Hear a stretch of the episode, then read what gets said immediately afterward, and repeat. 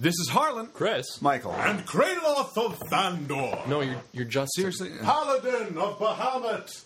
Slayer of the Eye Beholder. And you're listening to Seven Land Hand. It's Seven Land Hand! Brought to you Australia wide by Good Games. I see trees of green, red roses too. I built a room in a military platoon, and I think to myself, what a seven wonders full world. Hey, listener, have you got serious wood and need some conflict porn? Has your neighbour got more scientific might than Neil deGrasse Tyson in Lycra? There's a desert over there without a single gigantic pointy thing. Better get cracking. Much like a teenager in a queue at the bottle shop, you only have three ages to get the job done. And this is Seven Land Hand. Seven Wonders Duel is a card drafting repos game first published in 2015. It was designed by mathematical madmen Antoine Bauza and Bruno Cathala. Seven Wonders Duel is a neat rebuild of Antoine's 2010 classic Seven Wonders. Over three ages, each player is tasked with building a mighty civilization that can fend off military threats, show off its scientific prowess, and even find time to build some really showy wonders to impress the chicks. I mean, gods. Probably. Seven Wonders Duel is a game for two players, and three colossal ages fit tidily into 30 minutes. Golden Geek nominated it for a clay pit full of awards, including Best Two Player Board Game, Best Strategy Board Game, and Best Game of the Year.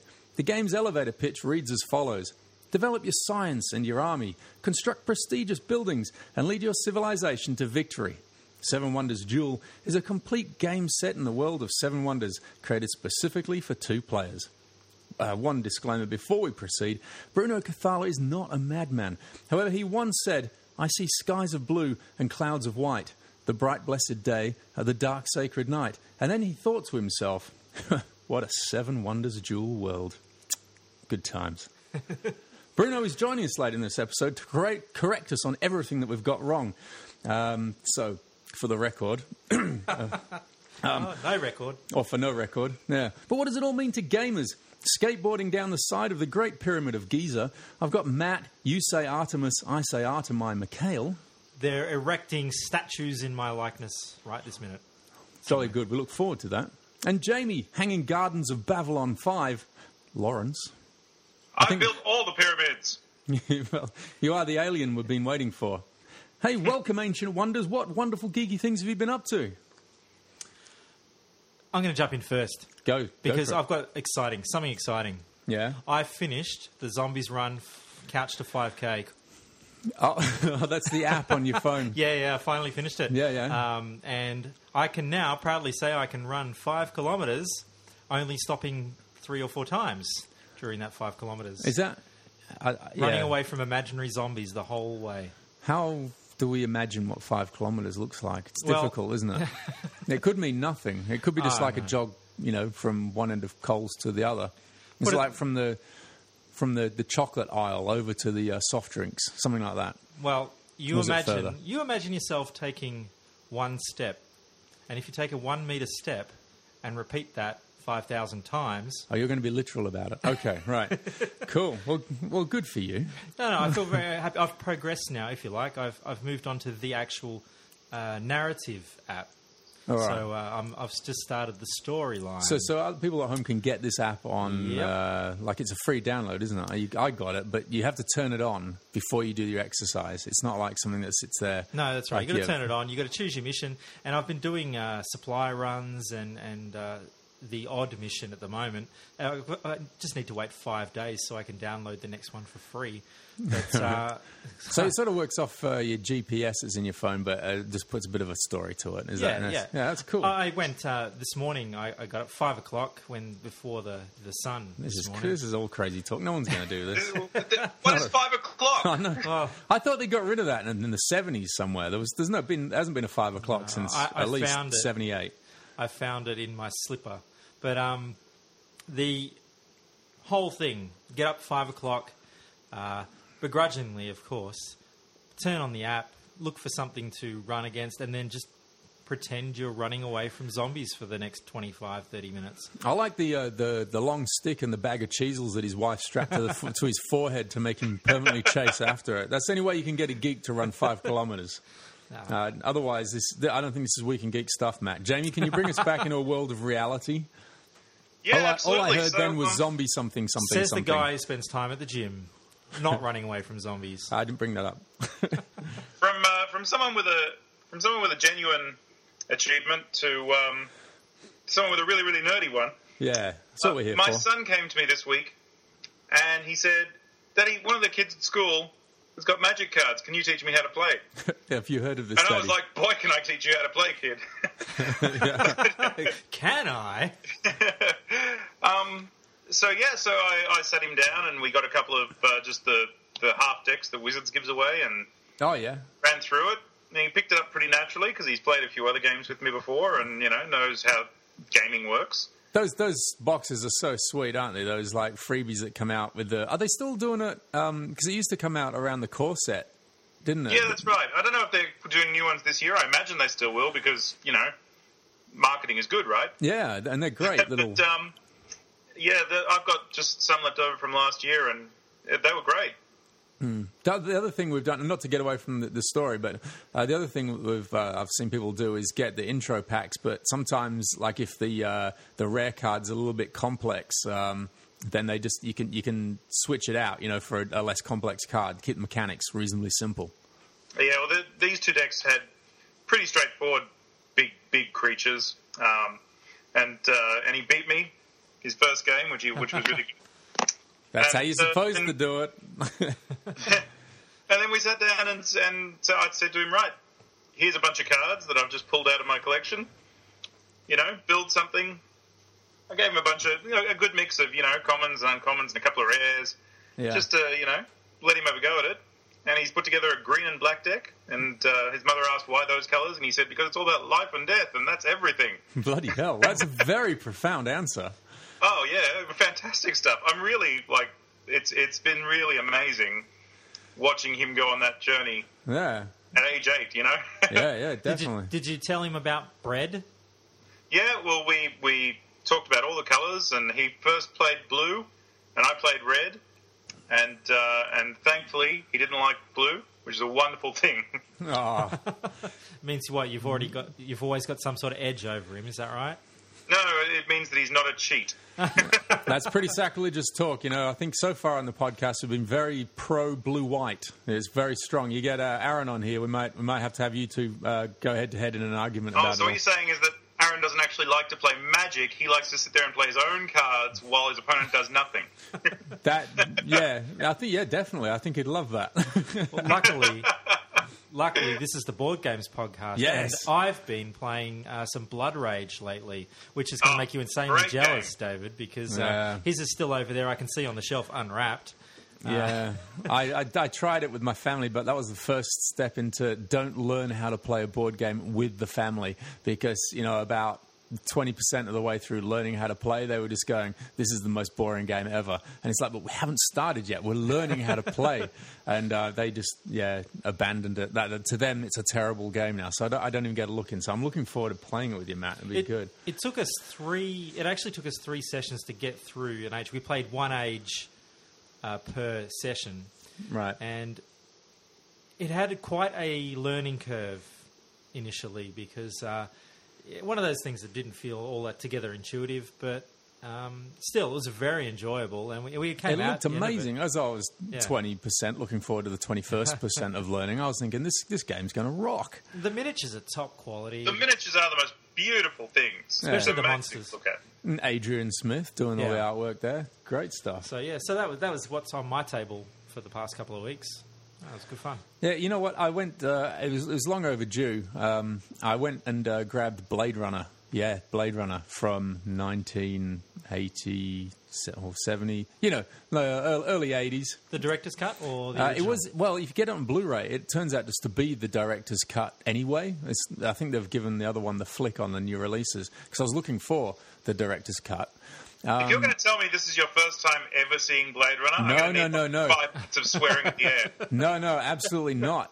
But there's a whole bunch of movies from that era that I've gone back and seen, and they've just been terrible. And like Highlander, for example, I loved Highlander, the greatest movie ever, right? And then when you go God, back, it's a bad movie, but yes. when you go back, when you go back and see it, the effects are dreadful, and it's the music's all da da da da da da, you know, like this sort of stuff. Hang on, wasn't that all Queen music?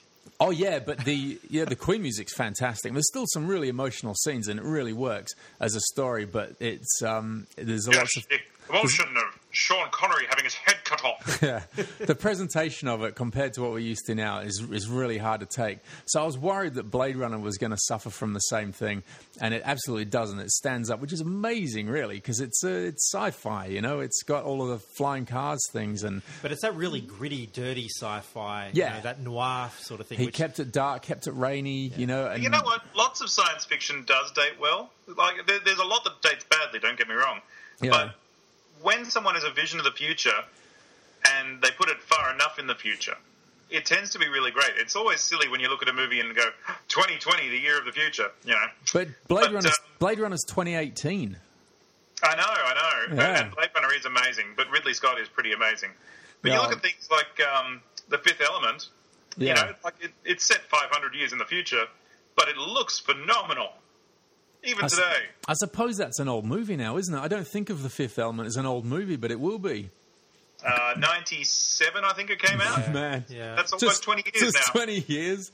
Good old Luc Besson. What happened to him? He was cranking them out back in the day, wasn't he? He was a good director. Oh, that was a Yeah, I heard a little while ago that uh, Luc Besson's fantastic. Yeah, Yeah. Actually, um, he did a, a movie a couple of years ago called Taxi, which was sort of a Was that a an odd, odd couple cop thing, Yeah. which was picked up for a series and it's on Netflix now. It's quite good. Oh, really? It's a TV series on Netflix. It's a TV series on Netflix based on the movie that he did, which is also on Netflix. Oh, okay. Wait, It's let me. about a it's about a New York cop who is a terrible driver, so bad that literally all the other cops won't go with her as a partner. Um, Oh, uh, and so was she that, ends up um, working this taxi what's, driver. what's her name? Is that Queen Latifah? Queen Latifah, yeah. and Jimmy Uh, Fallon? I haven't seen the movie yet. I've only seen the series, so I Oh. can't tell you. I think But the movie it's was not Queen Queen. Latifah in the series. Oh, I, I thought it was Queen Latifah in the movie, and Jimmy Fallon was the taxi driver. I think. Oh, that's what got me out. I just looked too silly, and I thought, no, I'm not up for that. I can't imagine that's a Luc Besson movie. My God. It's a Luc Besson movie. He's in the credits every day. Hey, speaking of movies, have you watched anything lately, David? Oh yeah, I got through Deadpool. I went and saw that, and that is just fantastic. I mean, there is It no, is, there is isn't it? nothing wrong with that movie at all. It's so funny and yeah, everything, and it's so fourth wall gone, you know. And uh, the opening sequence is just jaw dropping. I mean, it goes it and it really uh, it does this opening sequence, which is amazing, and and then plays out how that opening sequence comes about. And the credits are hilarious. You know, it's like directed by some, you know, guy, you know, and it's just taking the piss from the moment it Absolutely tongue in cheek. And then it Do you know kind of what really blew me away about it? What's was that? how it actually genuinely was a really nice romantic story. yeah, it was, wasn't it? There was just like there were. Well, yeah, I, I mean, yeah, Morena Baccarin. I'm falling in love with her and whatever she's doing. But yeah, it was good how they matched up. Though they had the characters that were doing their own wacky things, but because um, because we're on the same page, they, they were perfect for each other. It's like Chris Rock's thing where he said, you know, if you're a, a crack addict and your and your wife's a lawyer or something like that, it's, you're not going to get along. But if you're both crack addicts, it's great. it's good times, you know. Uh, Best thing for me was Russian accent of Colossus. He was fantastic in the movie. I loved the way he kept trying to get Deadpool to be good guy. yeah, that was it. Was very very good. Yeah. But Um, you know, like Deadpool is the tip of the iceberg. Next week, Batman vs Superman. Yeah. My goodness, so excited. Then following that, we're just seeing the Civil War trailer. now now which you're talking. Had a really naff Spider-Man, but a really good Ant-Man on uh, being shot out of an arrow by Hawkeye. Yeah, uh, actually, the And then uh, today, just today, the X-Men Apocalypse trailer dropped as well, and that Oh, I was just that one yet. mind-blowing. I have not seen that. Yeah. Hey, there's been a. We're, we're about three or four movies in past the point where I thought this is going to get old soon, and Yeah, it me hasn't yet. I mean, I'm a big fan, and I was expecting it to die by now. Yeah, like I was thinking Ant Man. I thought they're really taking the piss now. They've gone too far. I've never heard of Ant Man. That that's not going to be good. I mean, come on, Ant Man. And Ant Man was great. You know, it Ant-Man was- was so good. yeah. Oh, and Deadpool. I mean, he's really No. one of the lesser known, well known superheroes. I'd heard to be it. I knew You- Deadpool, but I did not know Ant Man. but he's not exactly. uh, You know, you wouldn't exactly call it mainstream, um, like Ant Man. oh no, no, it's You know, he's not the one you think of when you're you're talking superhero shtick. But um, I I think it helps that they've they've gone ahead and, and listed their production schedule for the next you know next Yeah. decade. So so they can sell comics to in the 2020 meantime. with Marvel, I think it is. yeah, so you've got an idea of what's coming up. So I guess they're generating that hype really early on, and then I think it's having the effect it's just building rather than you know. Uh, and snowballing rather than uh, waning, you know. So Yeah, well, you know, you know what though? Like David was saying, I expected it to be gone by now, but honestly, it's getting stronger, and it's getting stronger because the fans are just never going away. DC You're will only- ruin that though. growing. Jamie, DC's going to ruin that though. You watch. If if oh, if go anyone bury your head in the sand. If DC's anyone- better than Marvel. if anyone's going to win out of Batman versus Superman, it's going to be Wonder, Wonder Woman. Woman. That's Yeah. the only character that can come out of this with any cred whatsoever at this stage. That's going to be amazing. Are you are you all on board for Batfleck then? I'm totally on board for Batfleck. I loved him in Daredevil, and Batman's Oh. a better version of Daredevil. No, he was terrible in Daredevil. that was the worst. And Jennifer Garner, no, that was so bad. Jennifer Um, Garner should never do anything. No. But but Ben Affleck's great. Oh, uh, there was it was several years ago now. With I think it was just at the cusp of the um, of the superhero movies really starting to gain momentum. I decided that all superhero movies were, were cool, and that I was, I was just going to go back in time. And my first choice was to buy Daredevil the movie, and I immediately stopped. after that. I didn't buy any more after that. I was Oh, that's sad.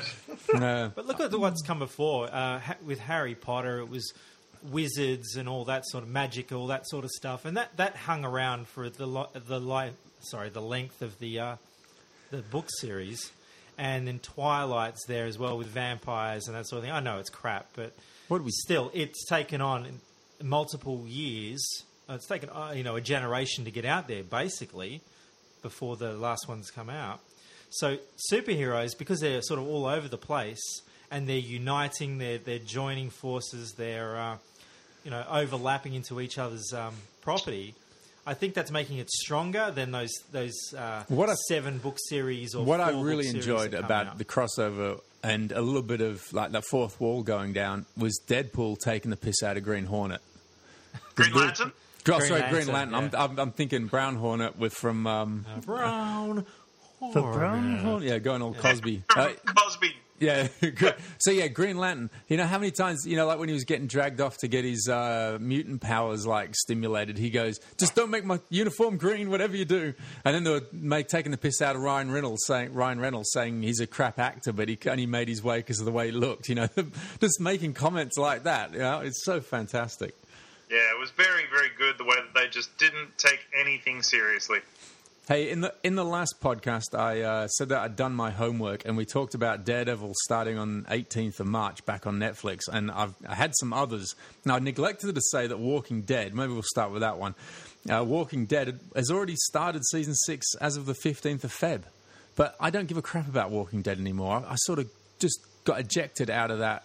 It just seemed like Days of Our Lives with zombies in it, and and it was pointless. And it just seemed to be like find a secure compound, uh, have that destroyed, then walk to the next one, have a bit of a problem with the people there, and then adopt that secure compound, and so forth. And it was just Yeah, you know what? Like the zombies was never my thing in the first place, and then to try and put The Walking Dead on top of that, like it just I never cared. I'm concerned that it's ruined the comic book series. I reckon if I'd have got the comic book Oh, series, I would have probably really enjoyed it. Um, I've heard that it's really good. yeah, Yeah. I bet Uh, I bet you it is. I collect the trade paperbacks, and uh, so every few months I get a new one, and it's kept me enthralled throughout. Like every time I, I pick up a new one, uh, I'm what the hell happened? You know, they do something that just flips things on its head, and I'm more gripped than the TV series. I have. to Why don't say. they put that in the TV series then? Are they? Oh, I is it the way they've got to have a, a bit of a division, and the comic series is so far ahead Yeah. that where they are now, they're only just starting to get to. Uh, oh, I think it's last year's, the beginning of last year's story arc. So I, quite a I constantly behind. find myself saying, "What am I hoping for with these characters?" Because if it's just that they survive, then I could watch anything. I could watch like I could watch Home and Away, and I go, I wonder if any of them's going to die. You know, it's the same thing. It's like, what am I hoping for? Extreme. Is there Ja- another reason to watch Home and Away?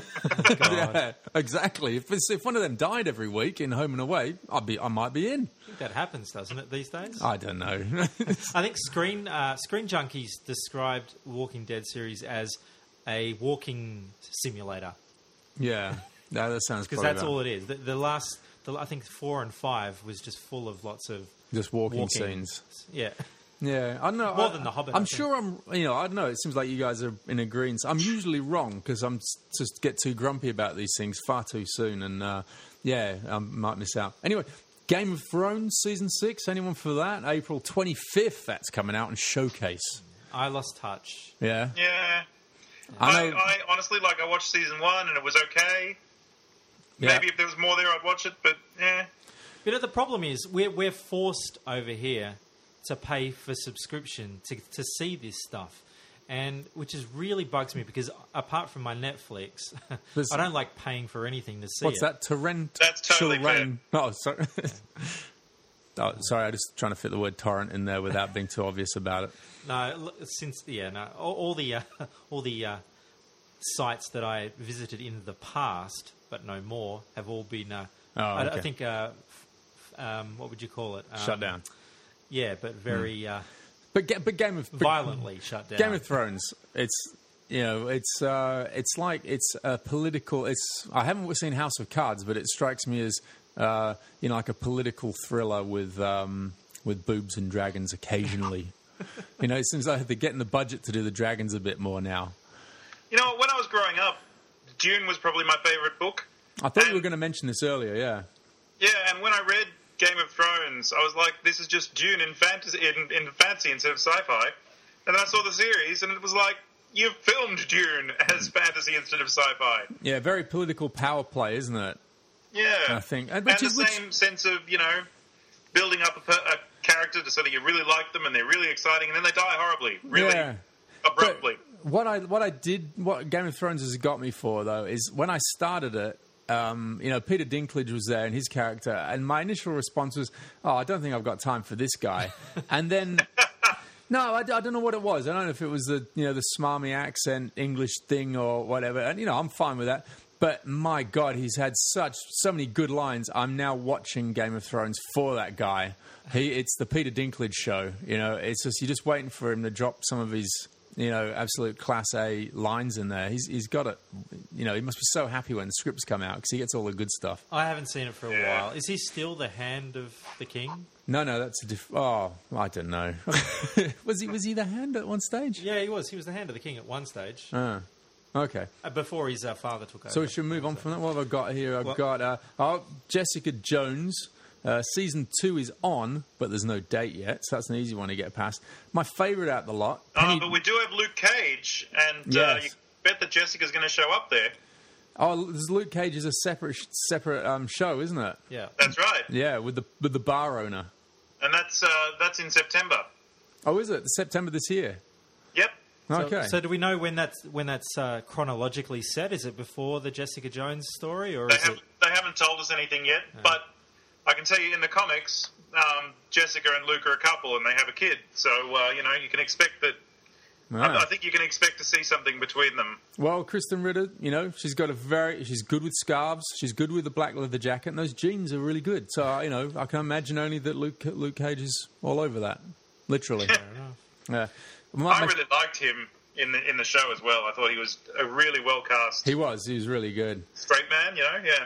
Hey, my last one on this list is Penny Dreadful season three, May first on Showtime. Now that one, That show looks like so my bag, and I haven't gotten the chance to sit down and watch it ever. it is so good. And Yeah. uh, Eva Green, my Eva Green, that feels wrong now. That's right, isn't it? Eva Green. Man, she is so good. She does. You've got to see the scene. I'll just say it's the seance scene.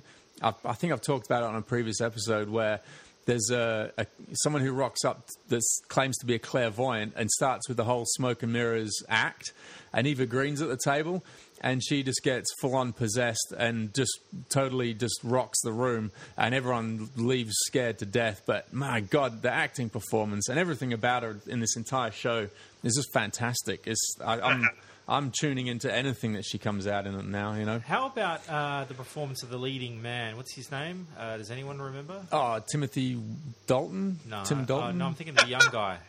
the young guy, the werewolf guy. No, well, is he a werewolf? The, the gunslinger? Yeah. Yank. Yeah, yeah, yeah. Who who is that? I don't know. He looks like, uh, oh no, I was going to say, he looks like um, Jake off of um, Ice Cream Social.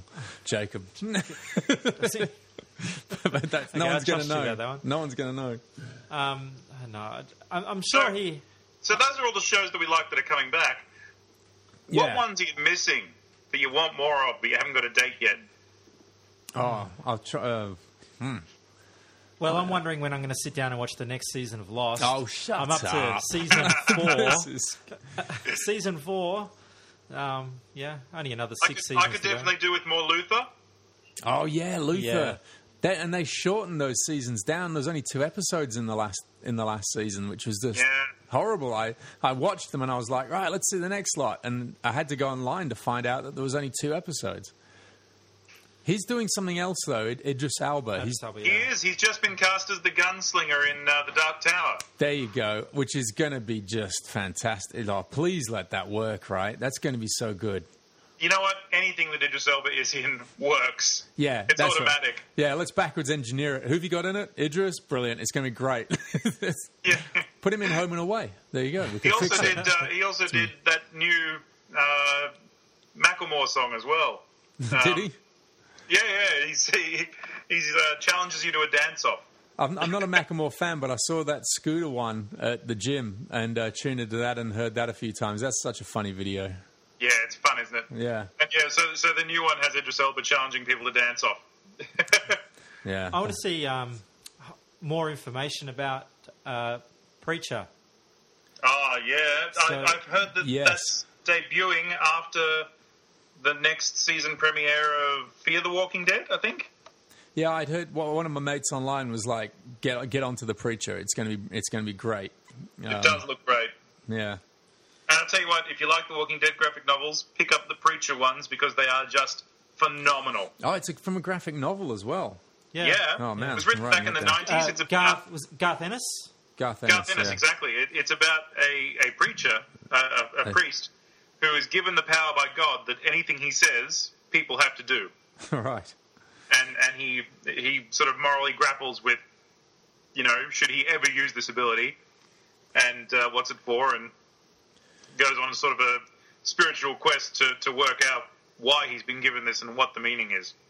Hey, Garth Ennis did uh, uh, the Punisher Max series and a couple of other Punisher um, Yeah. uh, trade papers that I read that were fantastic. He's got a really another really gritty, uh, not zombie but apocalypse sort of thing where virus, uh, everybody's inflicted with a virus called the Crossed, which is a web se- Crossed. uh, Crossed, yeah, Okay. which is a web uh, comic yeah. and full on. It, it's one of the most visceral things I've I've ever seen in term in terms of a comic.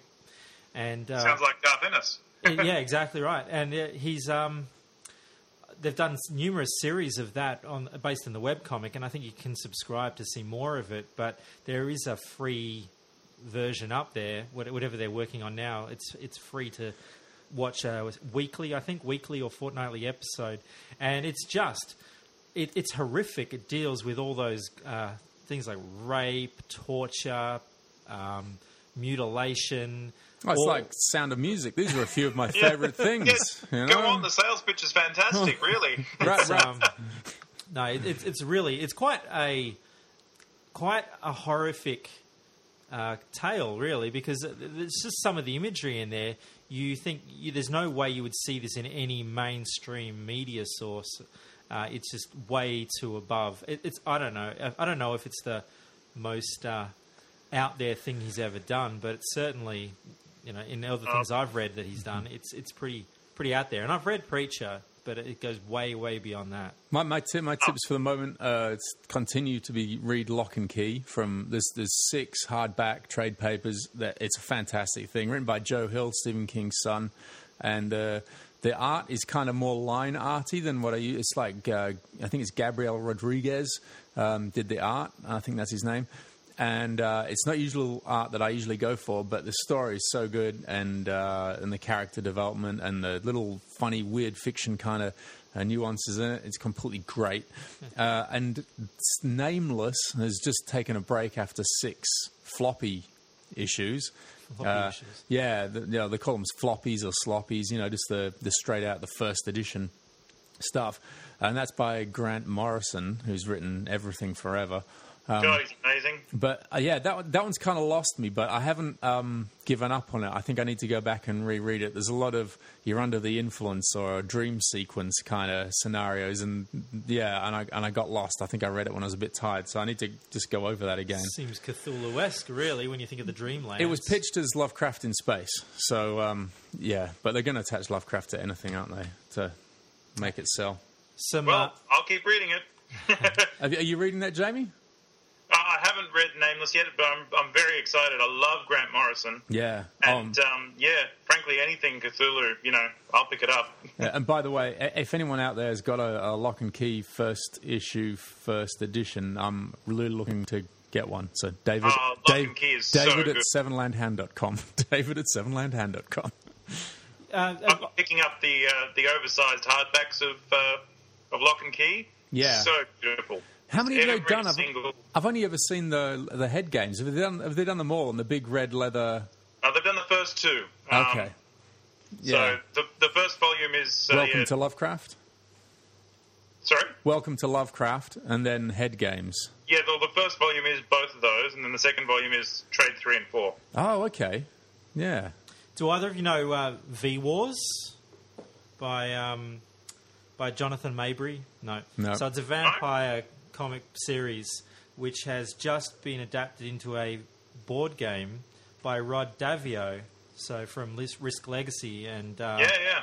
Risk and Pandemic Legacy, and I think it's just vampire pandemic, but something like that. Yeah, that But, sounds um, alright. That's just come out recently. But the thing that's got me most excited is uh, this War of Mine, the board game, Oh, is yeah. hitting Kickstarter. Looks pretty cool. It's hitting Kickstarter soon. Well, Yeah. this year. So, Well, yeah. you mentioned board games, so why don't, I mean, this is a board game podcast, so, you know, should we uh, break from this and, why and would we do something like that? get stuck into some Seven Wonders Duel, huh? Yeah, Why why not? not? Let's All do right. it. Win Seven Wonders Duels for writing out the next idea in your head. Simply leave a comment on the Facebook page for this show. That's episode 65 at facebook.com forward slash Seven Land Hand. We'll announce last month's winner later in Neats and Twos. Uh, so every month, Good Games are offering our listeners a special offer on the game we review. This month, it's Seven Wonders Duel. For the next four weeks, and while stocks last, the 2016 Temple of Artemis, that is your Good Games store, is giving Seven Land Hand listeners 10% off Seven Wonders Duel. All you have to do is take your resources into your local Good Games store, offer them two bricks, stone, and maybe some wood, along with a password. Ah, no, I know what the password is. I know what the password Oh, is. okay, you go, walk Jamie. up to them and you say, "Hello, my name is Inigo Montoya. You killed my father. Prepare to die." Jamie, that's that's way too long. Have you got anything better, though? But How it's about- so classy. How about On Guard? All right, for the next On four guard. weeks. On Guard! And that's while stocks last. So, on with the show. All right, welcome back. Here we are with uh, Seven Wonders Duel, Antoine Bauza and uh, Bruno Cathala, who's up later on in the show. Two of um, the most prolific games designers around at the moment, I Games, think. games designer royalty. Yeah. Um, all right, so we've got this game which, you know, sounds like Seven Wonders, Seven Wonders Duel, all that sort of stuff. So, what's the basic uh, world that we'll, we've we've jumped into, Jamie? All right, so here's the idea. You're a fledgling civilization trying to make your mark on the world, trying to make sure that of all the fledgling civilizations, yours will be the one that lasts forever and people will talk of it long after you are gone. In order to do that, you've got to build some sort of epic wonder, something that the whole world will look on and be amazed. So, hence Seven Wonders. There's seven different fledgling civilizations. It's and it's very much like that, isn't it? It's like you like it, it takes place across three ages, and those ages start with you messing around in clay pits, getting uh, bricks together and stone and wood, and then it sort of grows into glass or paper and glass and things like that. And you, you develop economics and science as you go. and a military might. It's yeah, I mean it's you've you've got to fend off your opponent mili- with military force and uh, you know show off your science. And like you said, at the same time, like these ancient civilizations, you you're banging out pyramids or massive colossus of Rhodes and things like that. God, I love a good pyramid. Ah, don't we all? I like the uh, the uh, the epicness of the game. I mean, it's a small game. Don't get me wrong, but covering three different ages and multiple civilizations makes it feel much broader than it, than it actually is. Yeah, and I think it's really theme heavy. I mean, we'll get into it as we go. The, the theme of it co- keeps cropping up, you know, again and again. As, as you're playing it, you really get a sense that hey, this this is just like as if we would, you know, like uh, for example, you know, not to preempt what we're going to talk about, but um, as your as your head's down and you're working very hard on building your city. You can imagine the tough guys sitting outside a town watching you doing stuff all, but just they're tough and you're not. And they're thinking, I'm going to come in there and Yeah. just club these guys over the back of the head and take all that from them. So you need to build a military might. Uh, That's right. it, it might not be your main thing to do, but it's something you need to consider. No, it just keeps the other guy in check. Yeah. So just to give everyone a bit of context, the original Seven Wonders came out a few years ago, and it is a game for up to seven players, where you are drafting out from hands of cards uh, your your civilization in lots of different aspects. Like we said, military, science, culture, uh, politics, religion, all those sorts of things. Um, this is a two-player version of that. So, so rather than the sort of the mighty big round table of up to seven people, we're just looking at head to head your civilization versus someone else's here. And it's been beautifully refined to do that as well, because, uh, like I said to you off air, Jamie, I, I played Seven Wonders once. I mean, I'm not saying it was the best uh, platform to play it, and you know, like the best uh, night or the best company or whatever.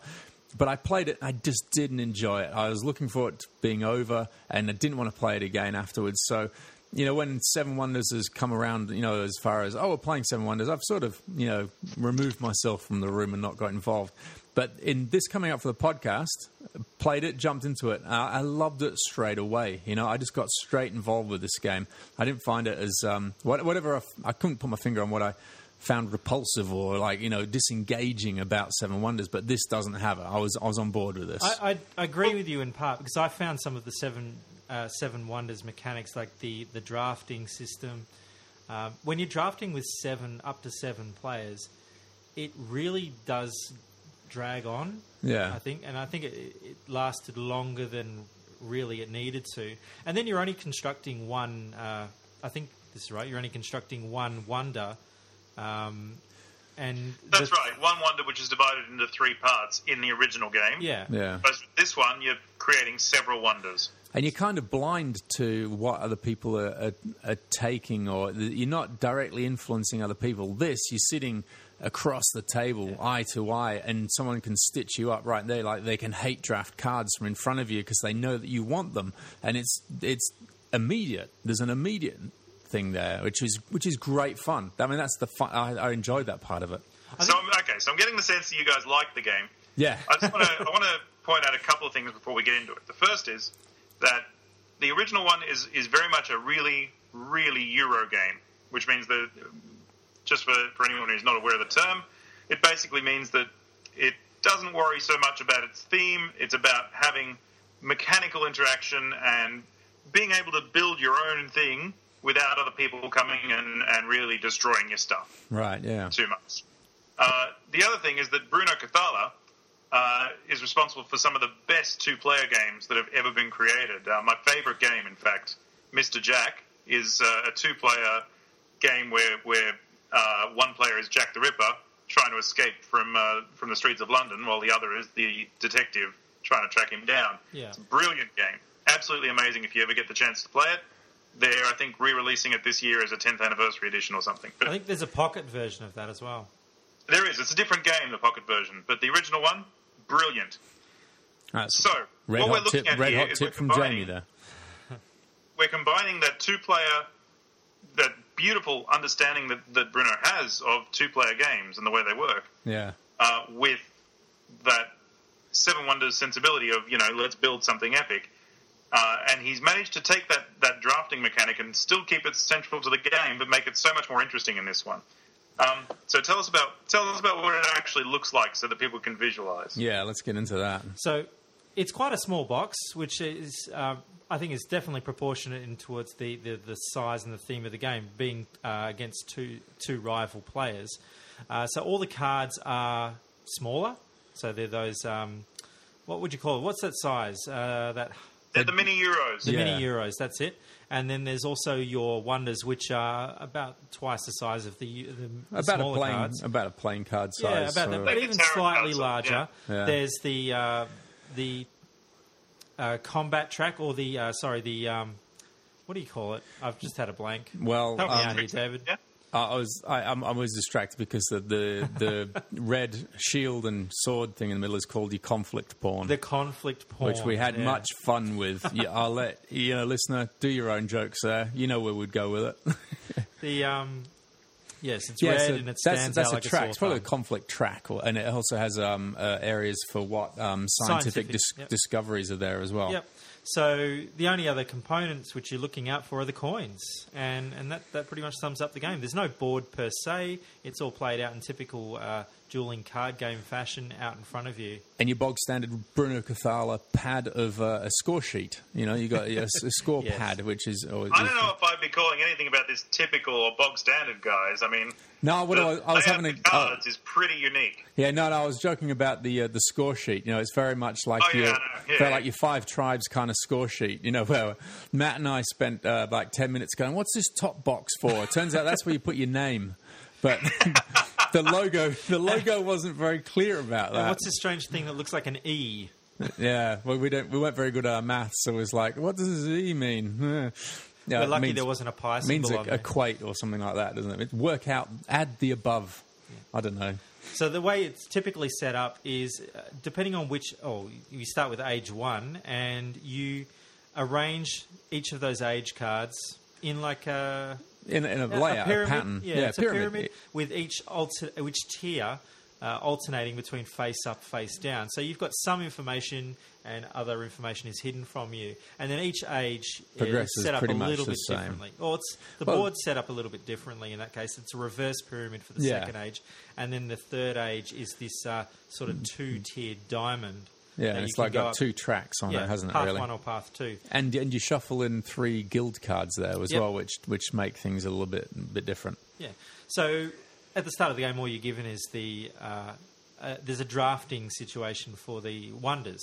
So uh, four wonders are placed out on the board.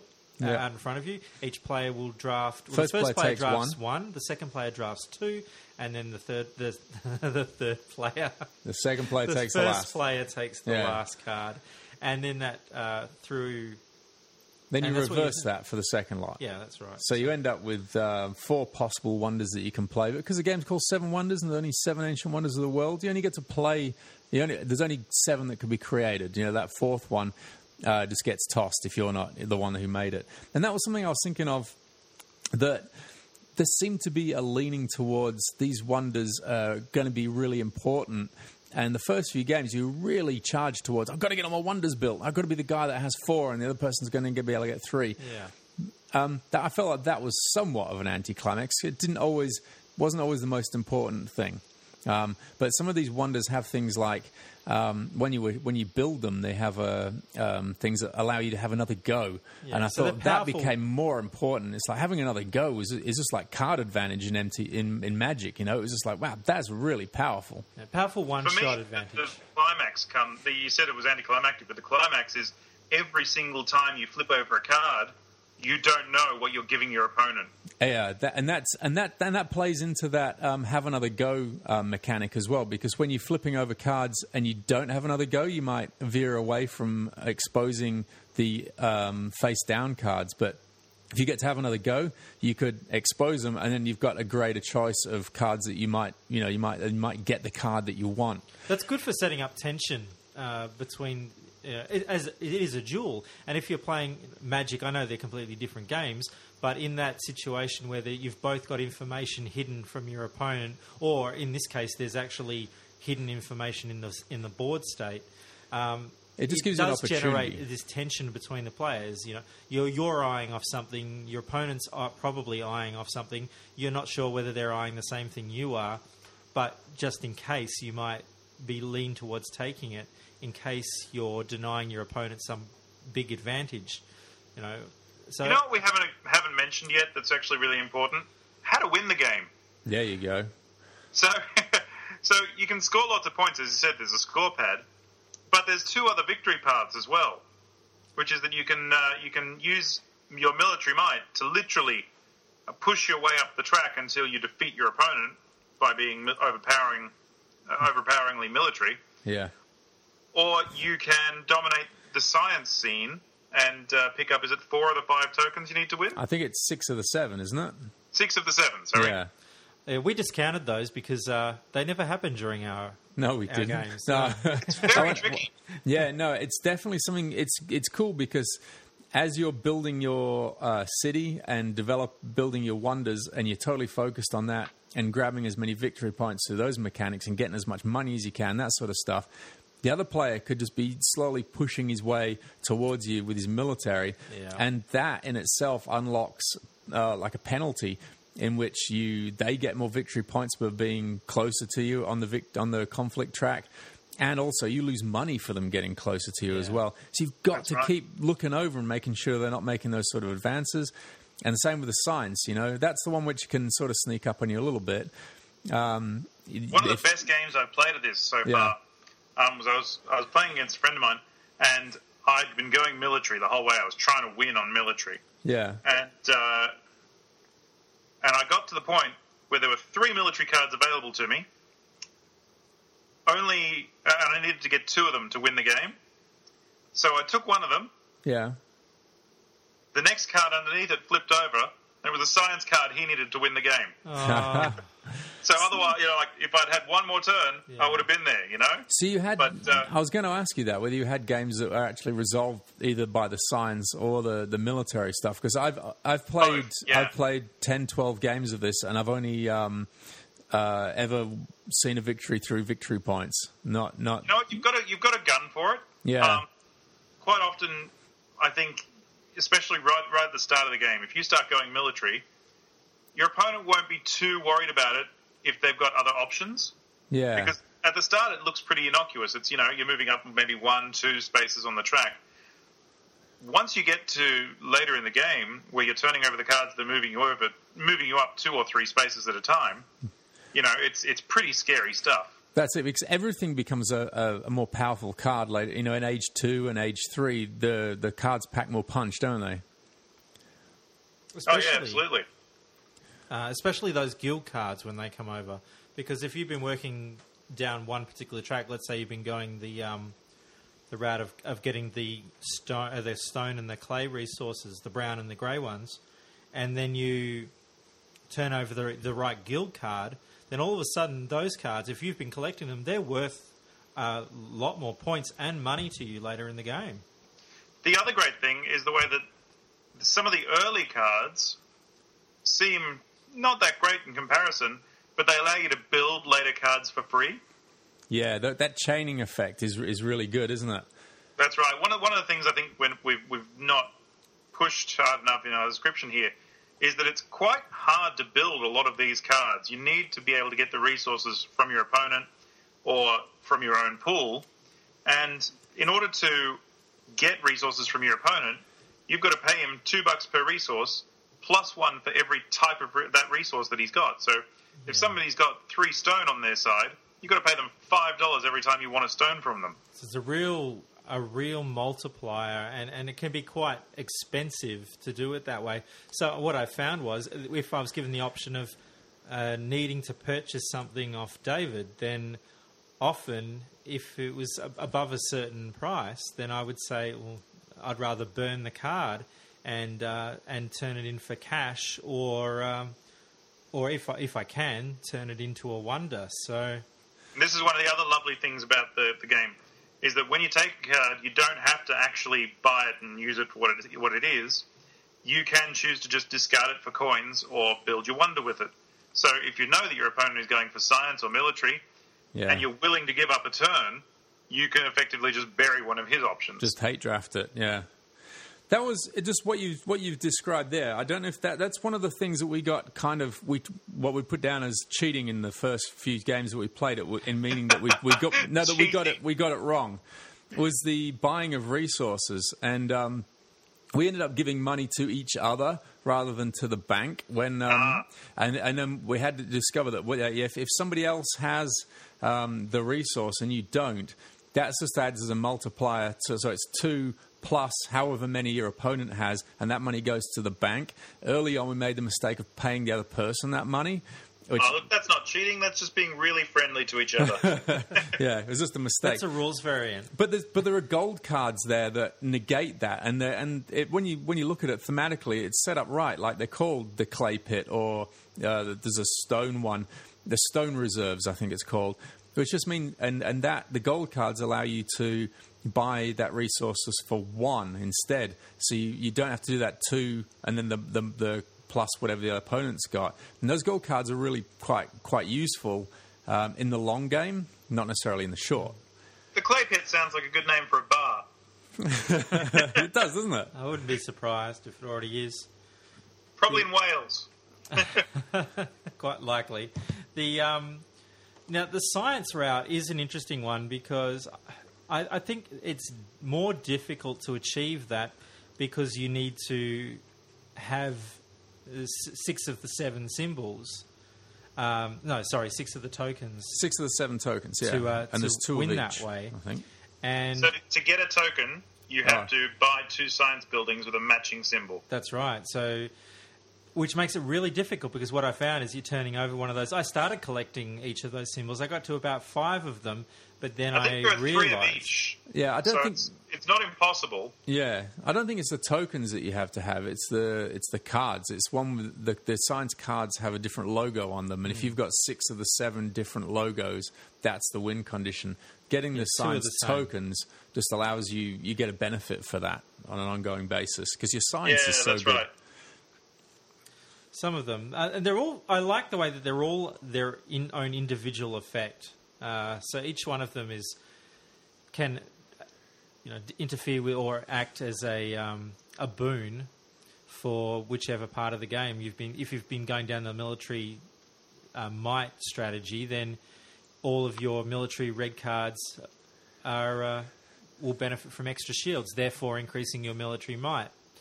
Uh, the, the it works the same way for uh, collecting your blue cards or your wonder cards, the gold ones. So they cost you fewer resources, two fewer resources in the future. So there's great advantages to be had from taking that route, but you don't necessarily have to be gung ho and go. I'm going to go the science route to, for the win. You can just delve into the science tokens to get those little bit of those advantages that can have a lasting impact on the game, and I think that's a very again it's very thematic and i think it really represents well the uh, scientific progress uh, you know through Yeah. the ages and, and i think that that f- keeps feeding back strongly into this this theme of uh, civilization creation so And you really do feel like you're building something. That's what I love about this game is that, like we said before, you know, Euro games have this reputation of not being really deeply thematic, but this one actually manages to capture that sense of I am developing and building and growing and gaining new abilities as I go, and it really does have that thematic element that a lot of games don't. Absolutely. Hey, as, as the guy that always comes back to it, the I've got to point out, you know, that the artwork on this is all really good, really fantastic, really clear. Um, I think there was something in Seven Wonders I was reading where there was some of the cards were a little bit difficult to differentiate between, but you don't get any of that in, in this in this set whatsoever. The one concern we had when we opened the pack was that the, the card stock seemed a little light, and a lot of the cards looked like they had a slight bow in them coming straight out of the pack. But we so we immediately put them into sleeves, uh, which makes them a little snug in the uh, in the box. But overall, it's it's just it's a lovely looking looking set.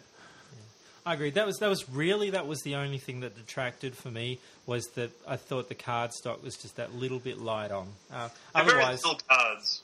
what's that? They're very little cards, and often, Yeah. yeah, like cardstock can be quite thin.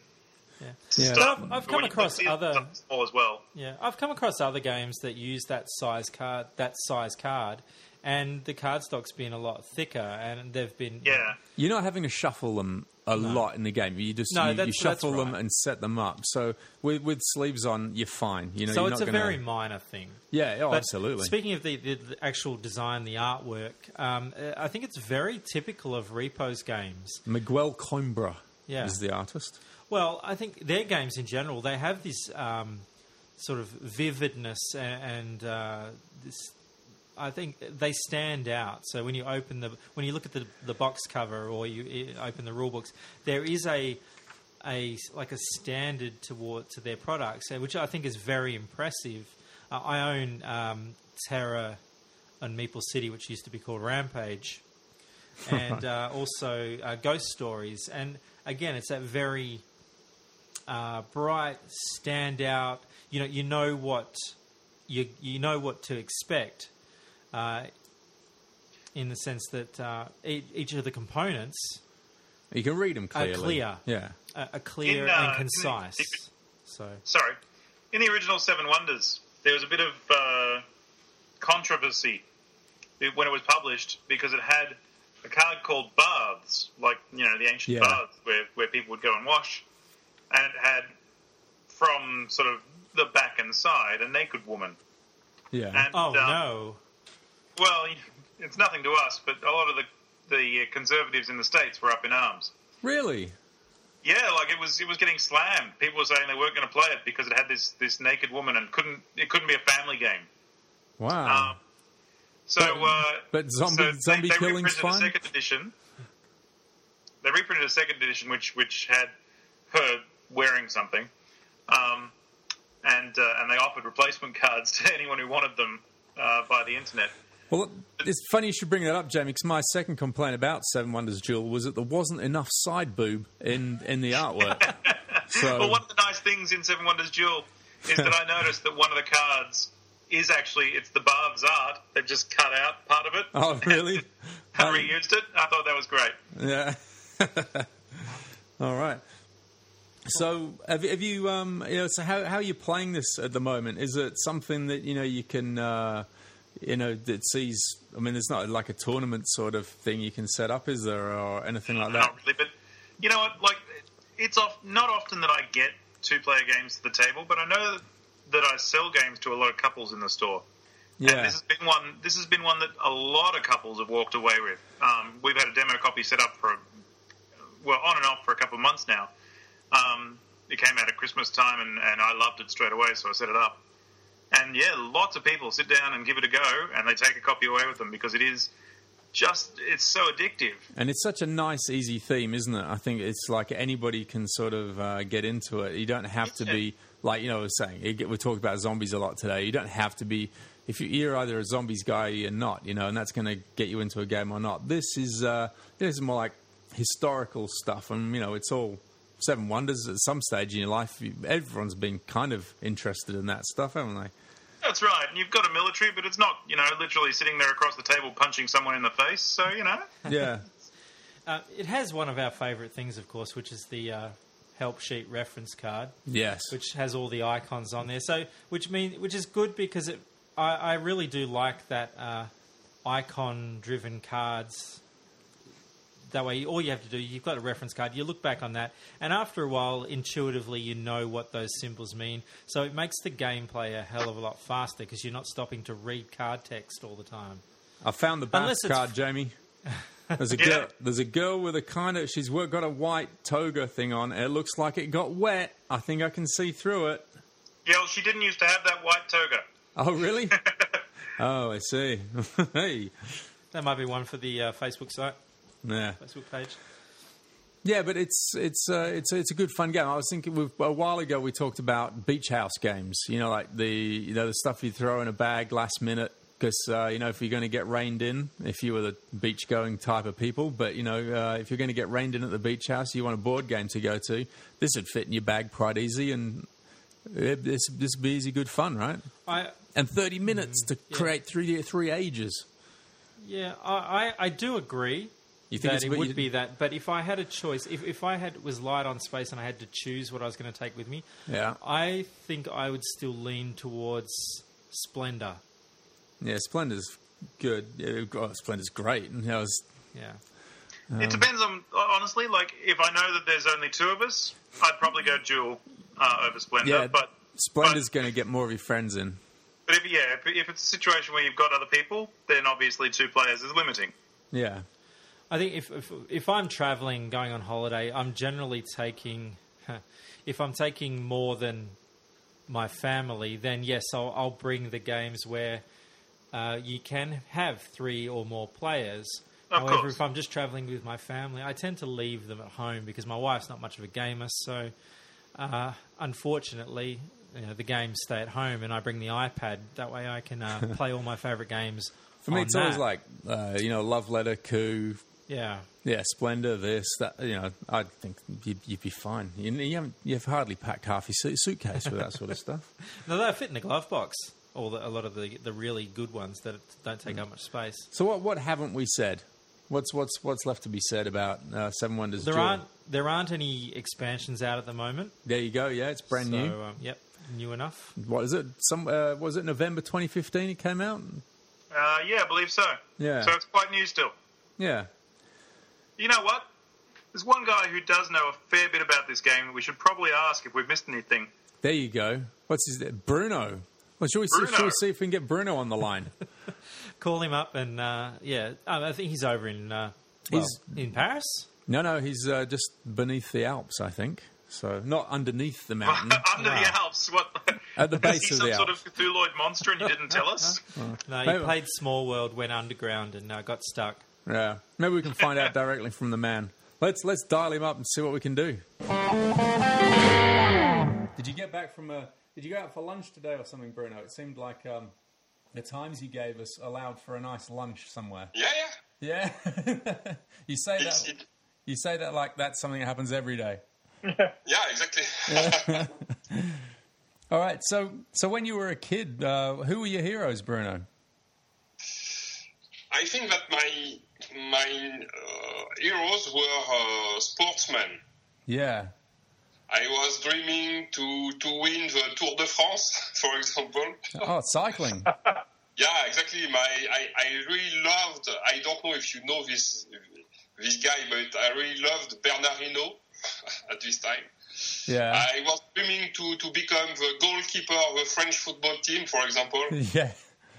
Or I was also very uh, impressed by uh, Eric Tabarly Eric for saying, is his Eric Tabarly yeah, Uh, is he- it, it was it was a sailor. a sailor? Yeah, he won uh, many times um, uh, a race uh, between England and uh, America in uh, solitaire. Uh, this, I mean, that's probably something we'll touch on later on. It's you know those sort of influences are so diverse to what you know what we're exposed to and what we're what we're used. to. I mean, football is you know it's a it's a world game. You know, I can I can certainly relate to that as well.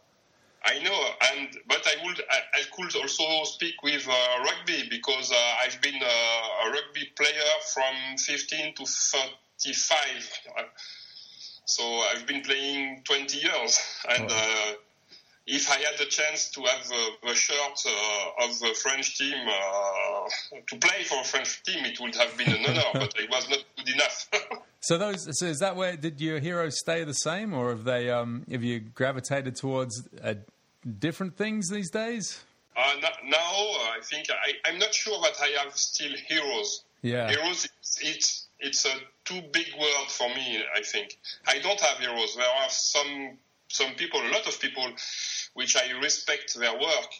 And for example, uh, I like music, so some some some guitar some guitar players, some singers, um, etc. But I won't say heroes. Yeah, just respect for them for what they can do. Exactly. exactly yes. Yeah, I mean, I, I think that's where a lot of people that'll be listening to this are from. You know, they'll they'll look to you, and and a lot of them will have gaming ideas, and their jaws will drop. You know, when they're playing your game, uh, as as they do, when, as ours do when we play.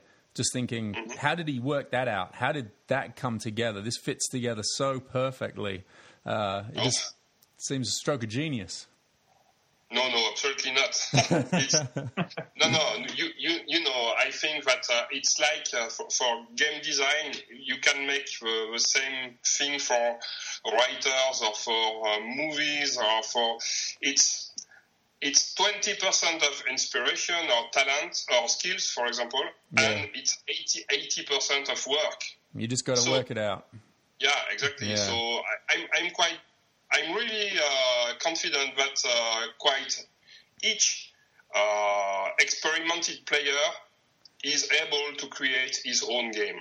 I don't say he won't create, he, he will create a lot of different games, but he can do his own game, and I'm sure it will work. Yeah. Did you invent games when you were young? No, absolutely not. No. No. It was, it was, it was a change late in life.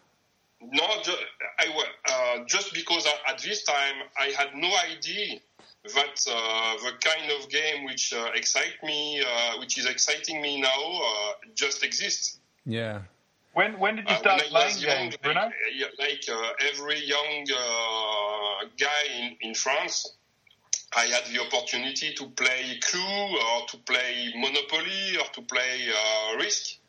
Uh, but yes, it was okay, but uh, it doesn't give me uh, the idea of creating games at this So, time. when did you start making your own? Uh, very late, in fact. Uh, I discovered the, um, the, the um, modern games when I was 20. And uh, it was uh, a big surprise to discover all this world of new games. And the, the first game I played was Fief. I don't know if you, you know this game, which has been released again by Asynchron uh, recently. Yeah, and uh, I and uh, I discovered uh, this game because of, of a French uh, review, uh, which was named Jeux et Stratégie, which means games and strategy Yeah. was the title of, uh, of this uh, paper. And inside there was a subscription to buy this game. It, and I bought it and I was so impressed. And this game was published because the game designer won a contest, a, a game design contest. And I discovered when I was 20 that they were game designers. I had no idea before.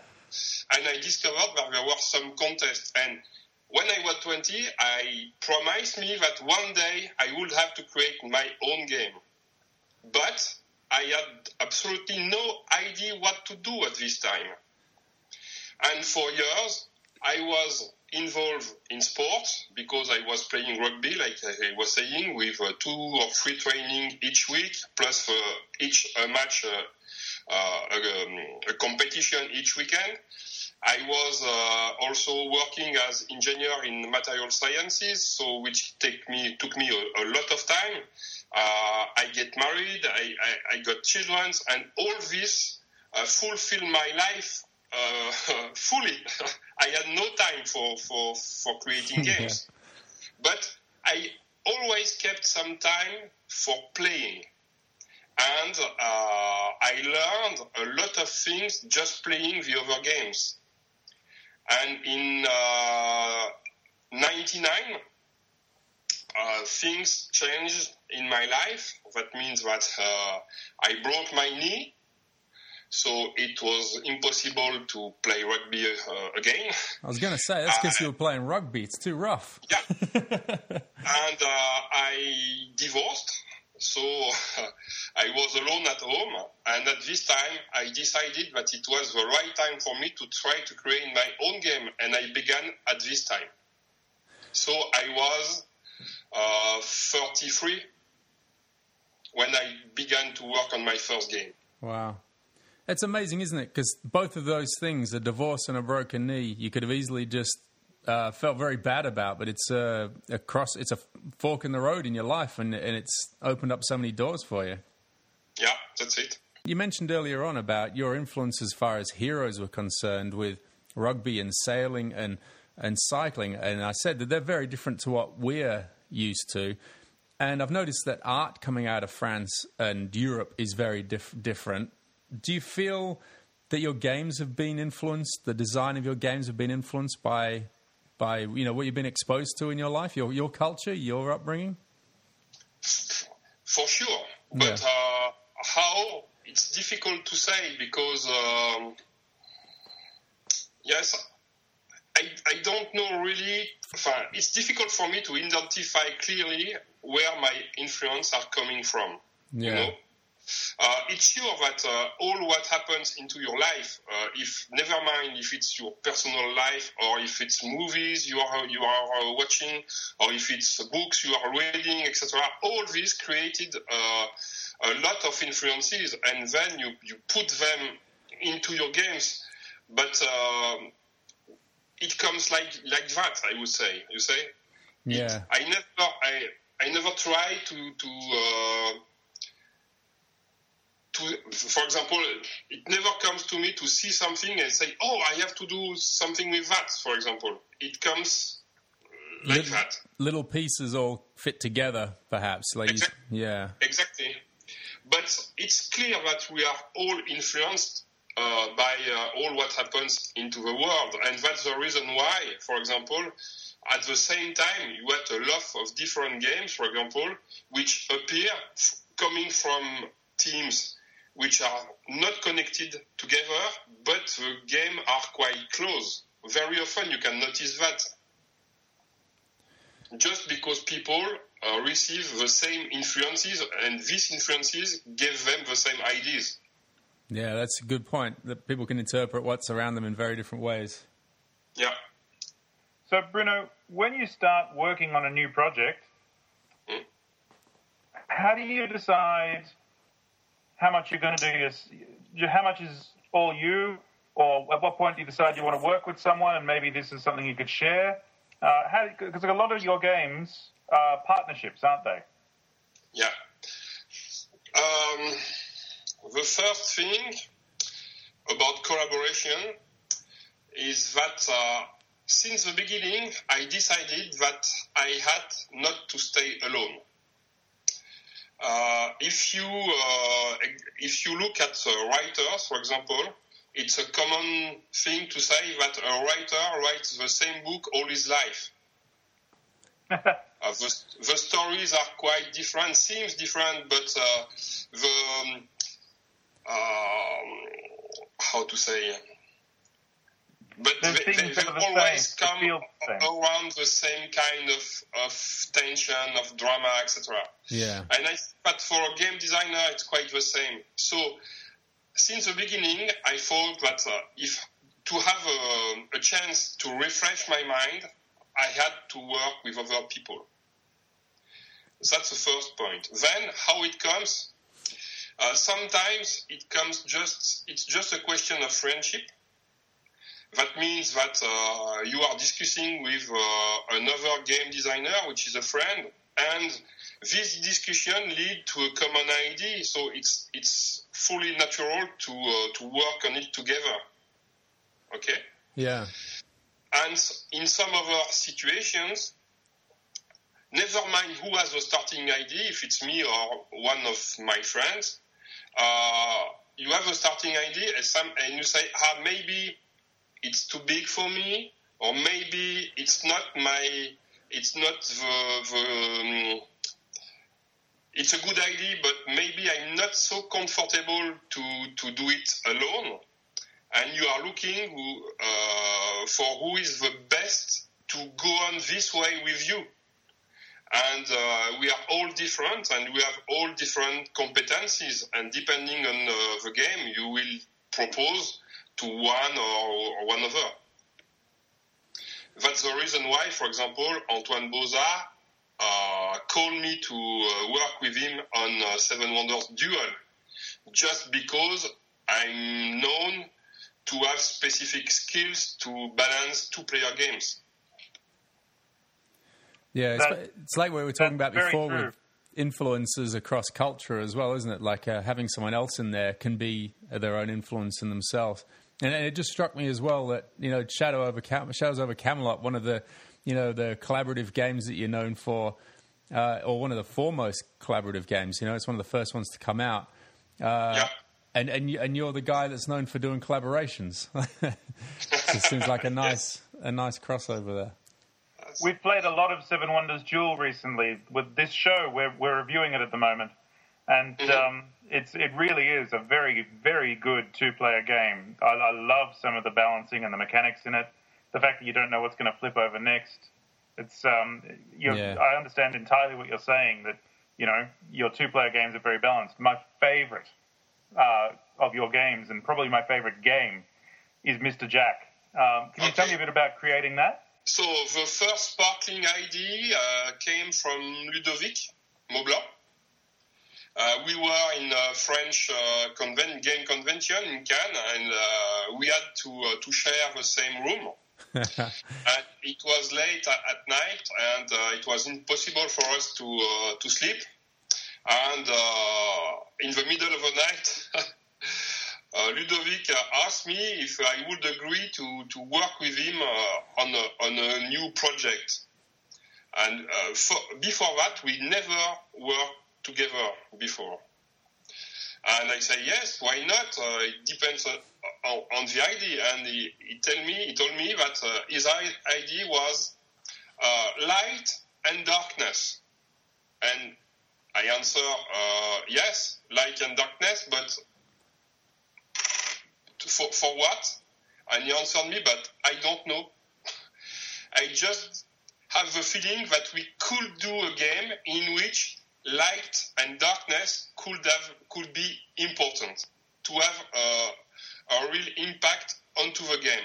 Some a game in which you could do some different things into the light, but not into the darkness. And that was the starting idea. And um, then we began to brainstorm uh, concerning what kind of story could we tell with that, around that idea.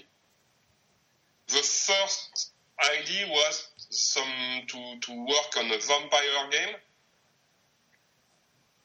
but uh, very fast uh, we go on on, the Mister J- of uh, Jack the Ripper story, and that and then we began to try to the mechanism we needed for that, etc., etc. It uh, it's a really really clever approach to the game. I really love it. Thanks. Struck me as when he was talking about light and dark. Maybe that was because you were sharing a room and he wanted you to turn the light on. But we, we got Mr. we got Mr. Jack out of it. It's a good good ending. That's it. Hey, I, I love I love the uh, a lot of the artwork across a lot of your games, and I think um, you know when the game design is pretty much in your court. Uh, when a game of yours has been published, was a particular artwork that blew you away uh, and made the game seem bigger and better. You know, it's that collaborative thing again. Uh, you know, it's someone else puts their input into it, and you go, "Wow, they've just increased my game tenfold." First, the first thing you have to know, but I'm, I'm quite sure you know that, but uh, the game designer quite never choose the artist. Yeah, This is the job of the publisher. that feel that sounds But- terrifying. yeah, but but this is a point which is really really really important for me because uh, I'm only working on games I want to play myself, and to want to play it uh, after the release, I need to have a nice game. This is really something important with, for me. Yeah, And that's the reason why, since the beginning, uh, you know, you have uh, all publishers have um, uh, a, a kind of uh, of style. They have different style, yeah, and I don't say that some are good and not, and other one are bad. But I can say that you have uh, um, some styles I like and some styles I don't like. So if I don't like the, the, the style of a publisher for when he chooses the artist, I just don't propose him my game. sure, yeah, Just because I, I wouldn't be happy to, to have this game illustrated like that, in fact. So this is important for me, and this is the reason why I'm lucky because uh, I, I have always very nice games at the end. yeah. But it- the, now it makes uh, I've been publi- I've been uh, published since 12 years, uh, 14 years, sorry, and now I know quite everyone, And now I have a chance that publisher uh, to, to, to be able to discuss uh, with publisher uh, before they choose the artist and during the illustration process. They still have the final cut for sure. But uh, we discussed together, and this is something really interesting and important for me. So, it's- Bruno, did you have any input into Abyss with uh, Charles Chevalier? Uh, concerning Abyss, it's uh, my publisher, so Bombyx, who chose uh, Xavier Collette, the artist. And uh, I had no input on that, but I was so happy That's beautiful. because I- think it's probably one of my nicest games. And uh, yes, uh, I it, I- it was much more better than I could expect. There's a lovely picture of you on Board Game Geek uh, comparing the cover. It looks like you're you're modelling for the the cover of Abyss. I know this picture. Yeah. I work a lot with young game designers here in Australia. Um, What kind of advice would you give to people who are trying to get into the game design industry from, based on your experiences? So um, maybe three three advices. Uh, the first is to be patient. That means uh, testing, testing, testing again, testing again, again, again, uh, with different people, not with your friends only. Yeah. with Yes, and uh, this is the first thing. Um, the second thing is that you have to make your own design. And when you go, uh, when you play test your game, you will always have people uh, saying you a lot of different things, and you have to sort what you have to absolutely take in con- into consideration and what you have to just forbid because uh, if you are if you are facing a problem, yes, you have to find a solution. But very often you have people who, who just want to put something on themselves into the game, not because it's not good, but because they just want to be for it to be just a little different because uh, they have their own idea into the game. So these things you have to forget them. You have to do your own game, and um, you have to take a lot of care with writing the rules. Uh, this is so important. Mhm. Uh, and uh, one of the best way is to give them to someone who has absolutely no idea of your game, which has not play tested it, and to uh, see if he is able to uh, play it without you, without any question. This is important. Yeah. And maybe the last thing, which is common for young designer, it, it, maybe it was my case at, at first, is when you create your first game, you want to be, you want to prove something to all the all the world. You want to feel unique, and very often in the in your first games you have two or three different games inside. So you have to identify what, what is absolutely necessary to do one game and to focus on that, not to make something too much complicated. This will be my advices, I think.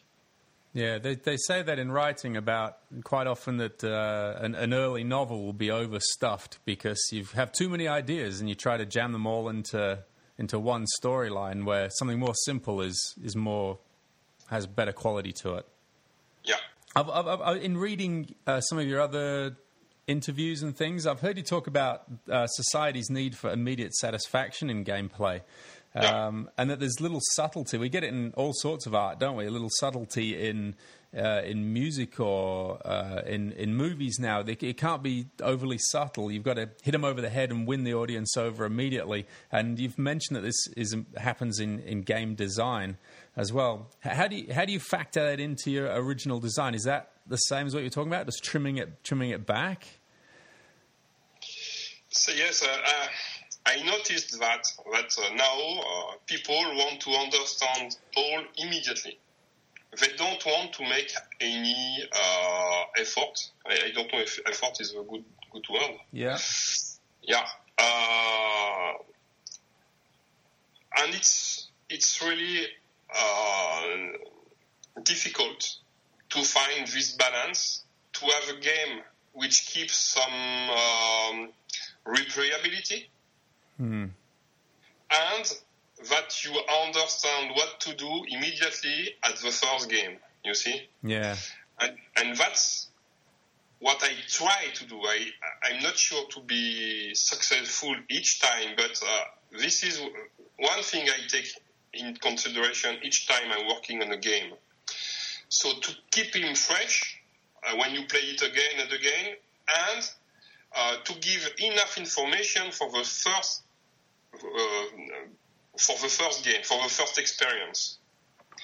Because you know now people uh, are facing a lot of new games, and if after their first play um, they have not the good feeling, they won't give it a second chance.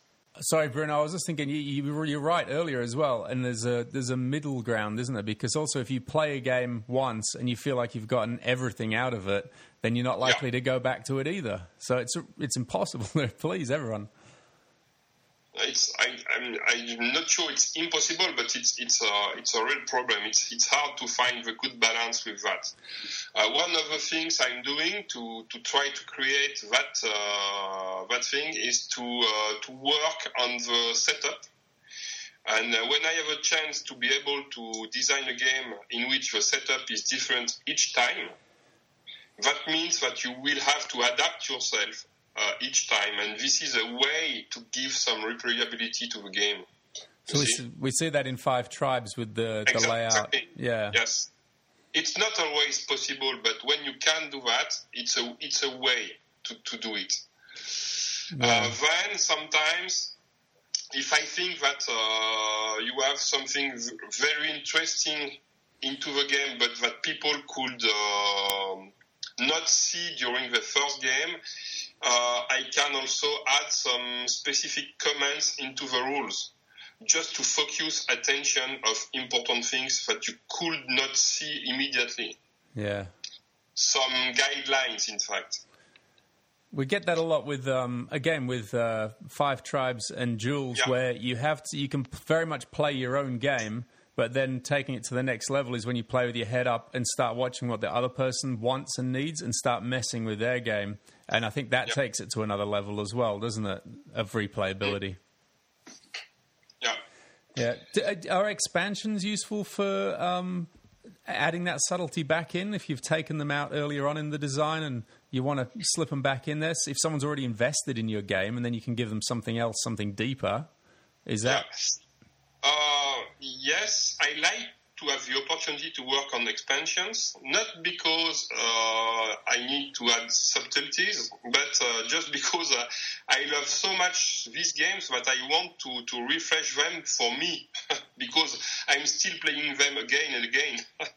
Yeah. It's quite, no, but it's true. uh, It's quite a selfish attitude. But uh, my my first client is is myself. Well, you've got to be proud of your own game, don't you? You've got to want to feel like you Yes, want to play it. I really like to play them. uh, and um, but what you have to know is that uh, the, all the expansion I've made have nothing. Have never been something I uh, had in in the base in the former design. Yeah. It's something which came later, always. Because I, in my opinion, when you uh, put a game onto the uh, on the market, he has to be complete. You don't have to need something more. Yeah. It's, It's it's, what- it's the best of I that game. try- yeah, it's it's it's what I try to do. But then, when you play it again and again, when you have played it 100, 200, 300 times, uh, yes, you want something new. But it's it's not necessary to have it. Very true. And then and then I'm playing on that things that I could add, but it's just dedicated to players who have themselves played a lot of games. So, Bruno, I own a store and I get to, to demonstrate games quite often. And I find a mm-hmm. lot of a lot of people initially they look at all the pieces and components in, in some of your games and are a little bit intimidated. but as soon as they play and they understand all the tension and the secrecy inside the game, they start to fall in love with it very quickly. Um, how do you how do you balance that tension with not intimidating new players? Do you think? Um, maybe this kind of balance that uh, is in my games comes also the, from the same experience as you. That means that uh, I've been working. I sorry, I worked on a game shop as seller uh, for a few years. Ah, excellent.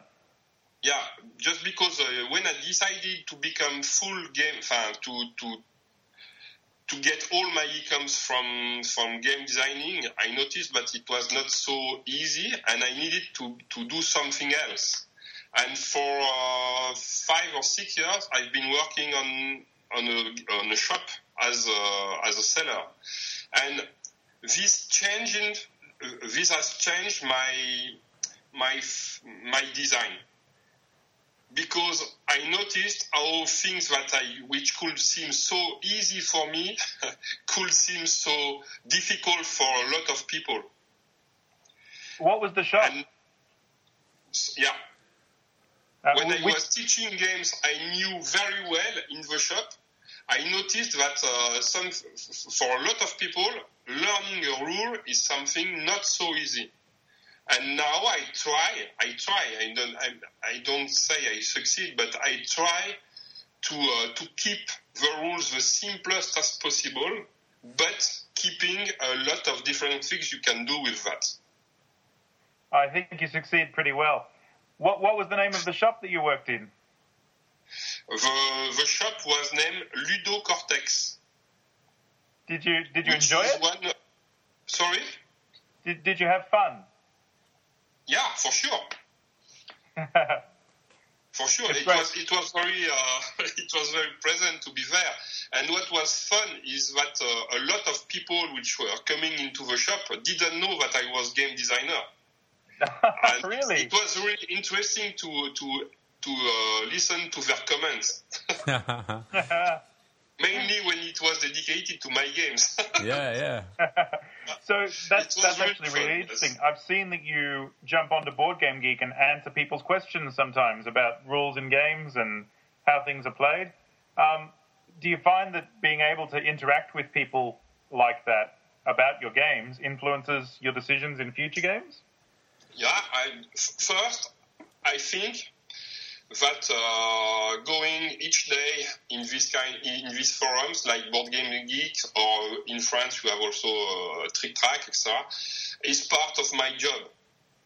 Uh, I spent, I would say, one hour each day uh, just to see if I need to uh, to answer some specific questions or if I need to. Um, to explain some things, etc. I think it's part of my job, and I like to do that because uh, for me, uh, the board game industry is more a family than an industry. And uh, before being a game designer, I'm a gamer, and I belong to this community. And be able to share my passion uh, for games uh, is part of, of my job. And then, yes, I'm, I listen to, uh, I, I read very carefully the, the comments, and sometimes it can lead me to make some corrections or some, uh, or yes, to avoid some mistakes maybe in, in the next games, etc. For example, uh, it's a scoop for you. That's good. Uh, we have we we have worked with Charles Chevalier on a second expansion for Abyss. Oh wow! oh, wow, yeah. Yeah. And uh, it's finished, and the publisher uh, has gave us a contract uh, four weeks ago.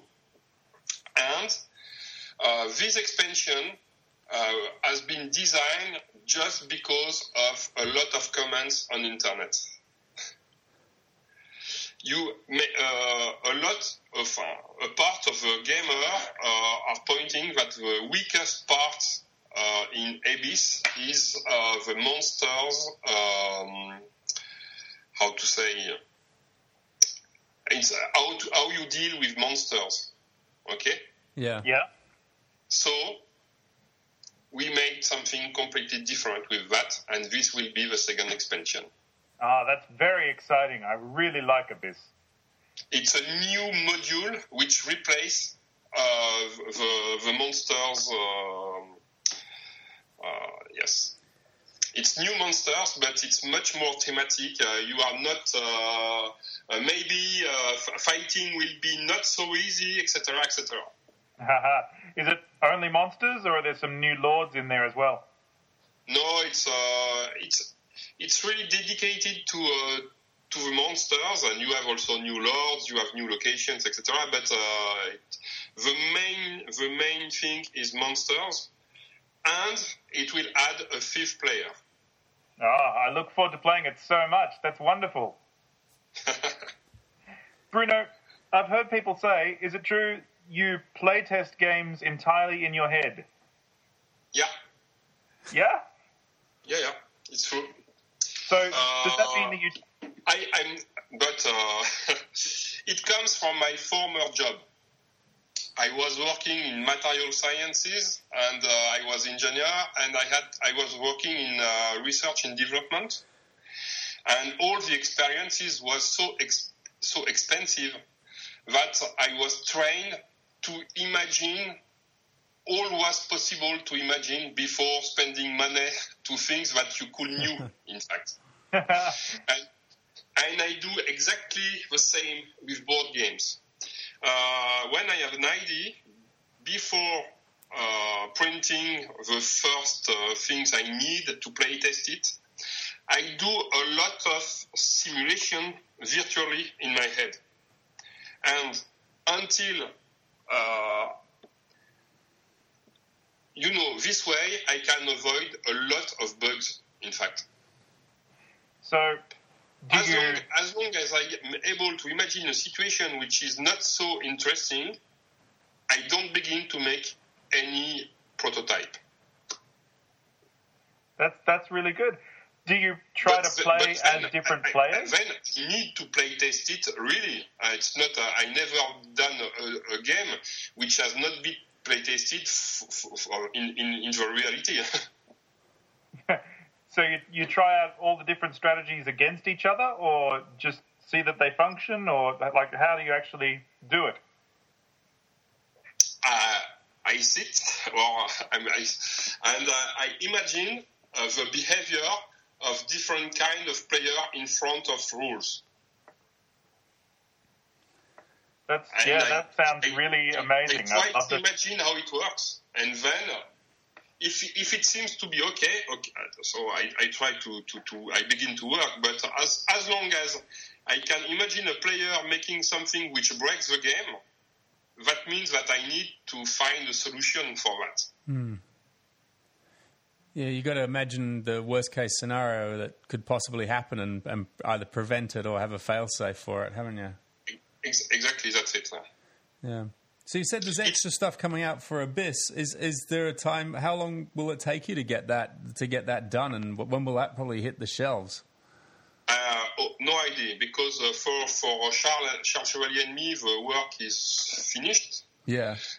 But uh, now uh, you go on the publisher's process, and uh, the the artist who make uh, who make Abyss uh, is really busy. He's not working very fast, so I have no idea of a schedule yet. So what's on your schedule then for now? Is it open? Ah, in the next in the next uh, month until end of the year, I will have some new games. yeah. Secret Uh, projects. no, well, I, I can't say that. Uh, well, I have some small games, uh, like for example, I will have a game which will be named Crazy Mistigri, which is a, a small card game uh, um, dedicated to children and families. It's based on a um, on a traditional card game, uh, which is in French the Pouilleux or, or or in, uh, in in Germany they uh, they call that Schwarzer Peter. Uh, I don't know the the name for the English. Yeah, the version English of it. Yeah, it's it's something. So it's based on like a, a 52 card Yeah. regular deck game. Yeah. I will have also uh, another game. Uh, so, cra- sorry, Crazy Mystery will be published by Cocktail Games. Yep. Uh, one other game which which will be named Pocket Madness. Yeah. It's based on the Cthulhu ma- uh, story. Oh, cool.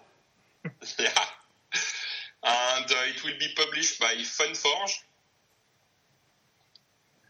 I will have a pure dice game, which will be named Dice Stars, which will be published by Matagot. Well, I you're will speaking have, about uh, Matagot, Matago. yeah, It's the How do same you pronounce- than, uh, than uh, Cyclades. yeah. I was going to say, how do you pronounce Cyclades? In French, I, I will say Cyclade. Cyclad. No S. yeah. Because I've had Yeah. I've had Greek friends tell me it's Keklades with with hard K. Yeah, in, in German. uh, right, I will have another game which will be named Kanagawa, which will be published by uh, Iello. And this game, in which in this game, you are uh, Japanese painters and you are painting some landscape. that sounds fun. I hope. You've been very busy. Yeah, and I have two expansion, two small expansion coming this year.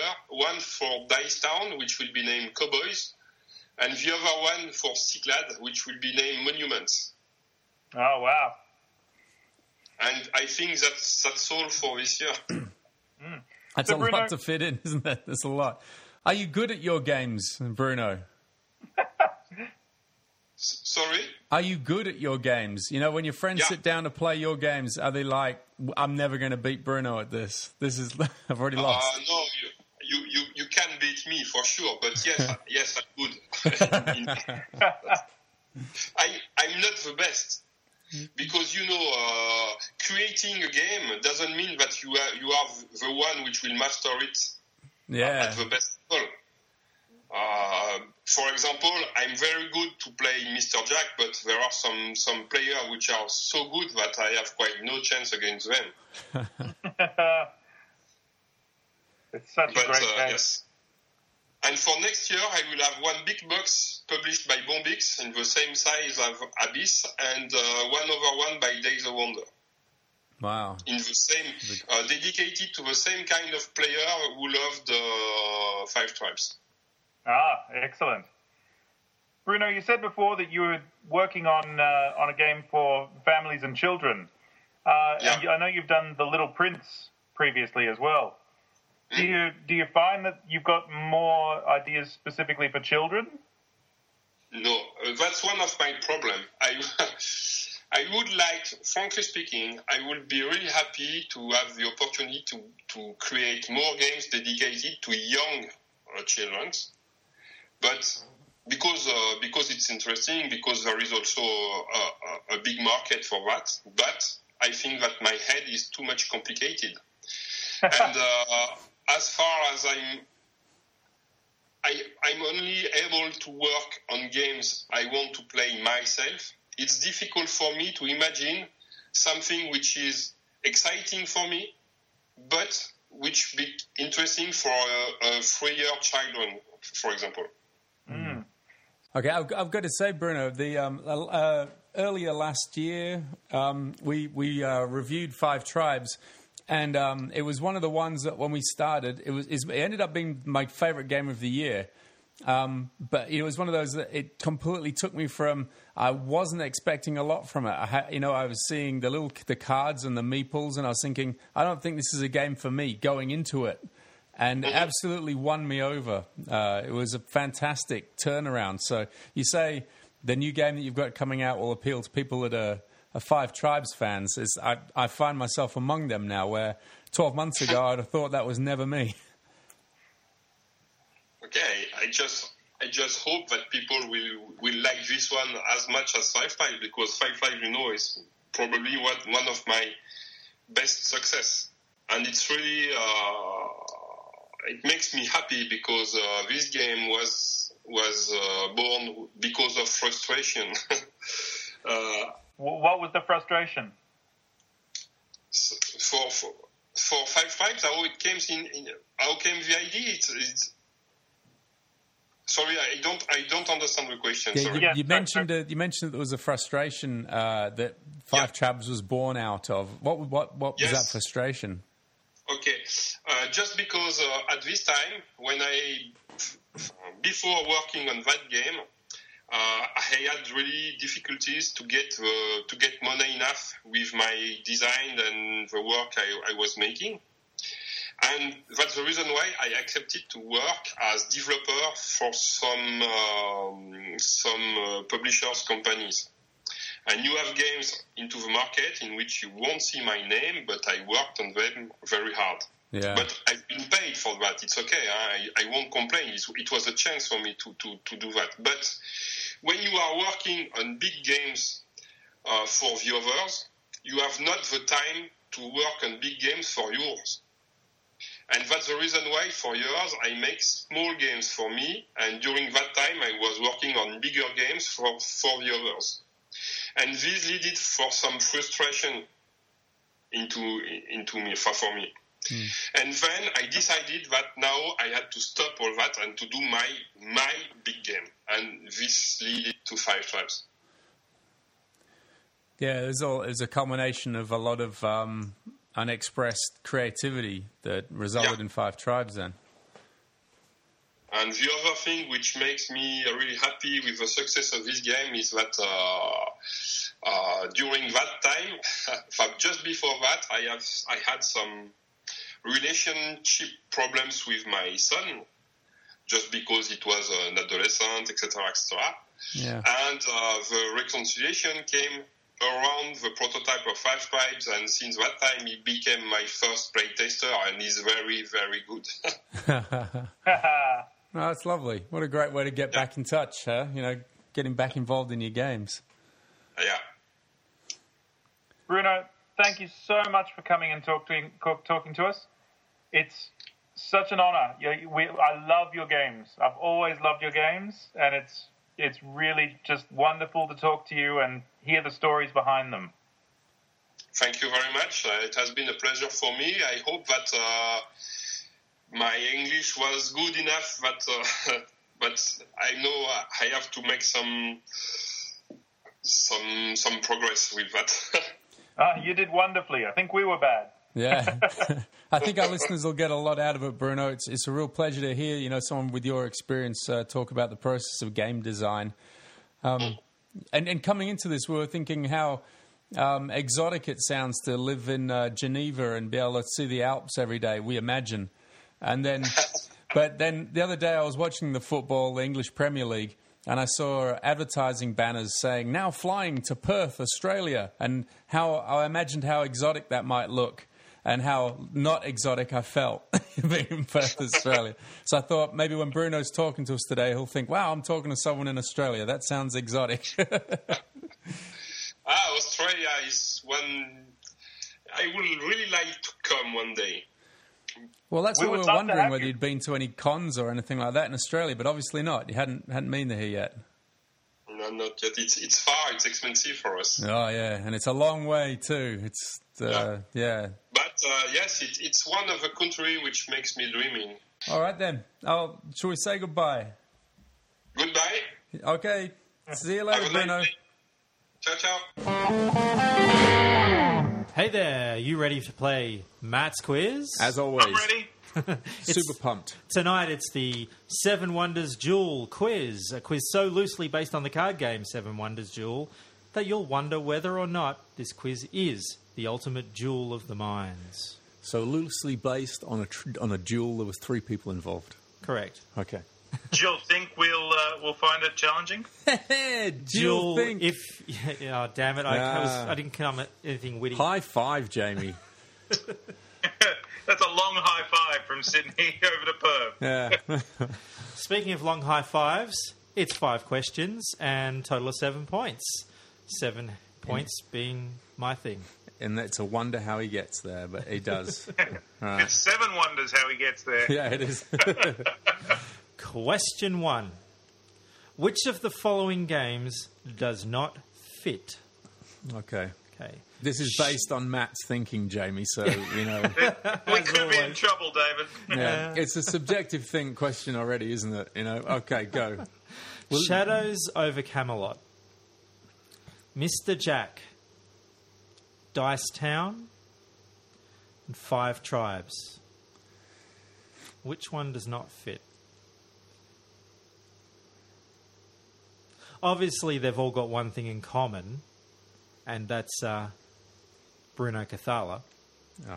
But what's the difference? What's the one thing that one of them doesn't have See, it's already gone a bit weird, hasn't it? yeah. All right.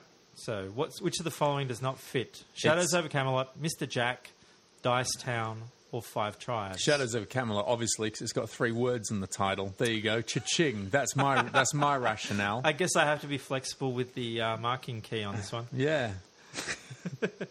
Question two. There are seven new wonders of the modern world. Oh shit! I knew it was going to be something. Name any two. Okay, so there are seven new wonders of the modern world. Yeah. Name any two. All right. So seven to choose from. Name two. See, I was Jackie gonna, Chan. I was gonna do, I was gonna do my homework, and I thought it's, I, it's got to be one of these, and I just, and I didn't. Do you know how hard it was to do this quiz? Actually, No, this, was- this was a difficult one to do. Yeah. um. Okay. The source material, while it may be uh, justified and ancient, is just not That's My- a deep cut. is just uh, you know it's not that deep. Does it also like to roam the land? So, question two: There are seven new wonders of the modern world. Name any two. Oh, I can only think of American things, and Well, who do you think made the list, David? yeah. Question three: Name that eighth wonder of the world. What? WWF professional wrestler. and B, giant movie monster. So that was two parts for that one. Sorry, I should have said that. Well, I don't understand the question. So name, okay. These two things have the title of eighth wonder of the world. Okay. Okay. One of them is a WWF professional wrestler. Yeah. The other one is a giant movie monster. Can you name what? Name them. What are they? So this is two different things. Two different things. Called Yep. the Eighth Wonder. Yep, that that uh, have held the title of eighth wonder of the world, Ah, one's a wrestler. and the other one's a giant movie monster. And one's a giant movie monster. All right. I think that's really down to name any wrestler that I know. Name any. Uh, No, it's Monster. not. Jamie, I know Jamie will know it. I know he will. There's only one. All right. How you going there, Oh. Jamie? oh, I'm good. Good. Ready for question four? Oh, always. Question four is my favorite. All right. Which of the seven wonders has its own board game? Which of the seven wonders Oh, has its question. own board game? Yeah. And I had to look deep to this to make sure the answer was correct. And I did find the answer was correct.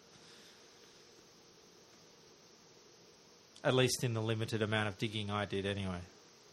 Which of the ancient seven wonders? Yeah, which of the eight, sorry, which of the ancient seven wonders has its own board game? Yeah. Hmm, interesting. Yeah, it is. I like. I'm, I'm, see, I'm intrigued in the answer to that one, Matt. Well, then you know what? You're going to like question five. Ah, fantastic. Question five goes like this: Which computer game franchise has seen the tombs within the pyramid, Pyramid of Giza, raided? Which computer game franchise has seen the tombs within the Pyramid of Giza raided? Is that it? Is you trying to cheeky? You're trying to sneak a cheeky one by us, then, aren't you?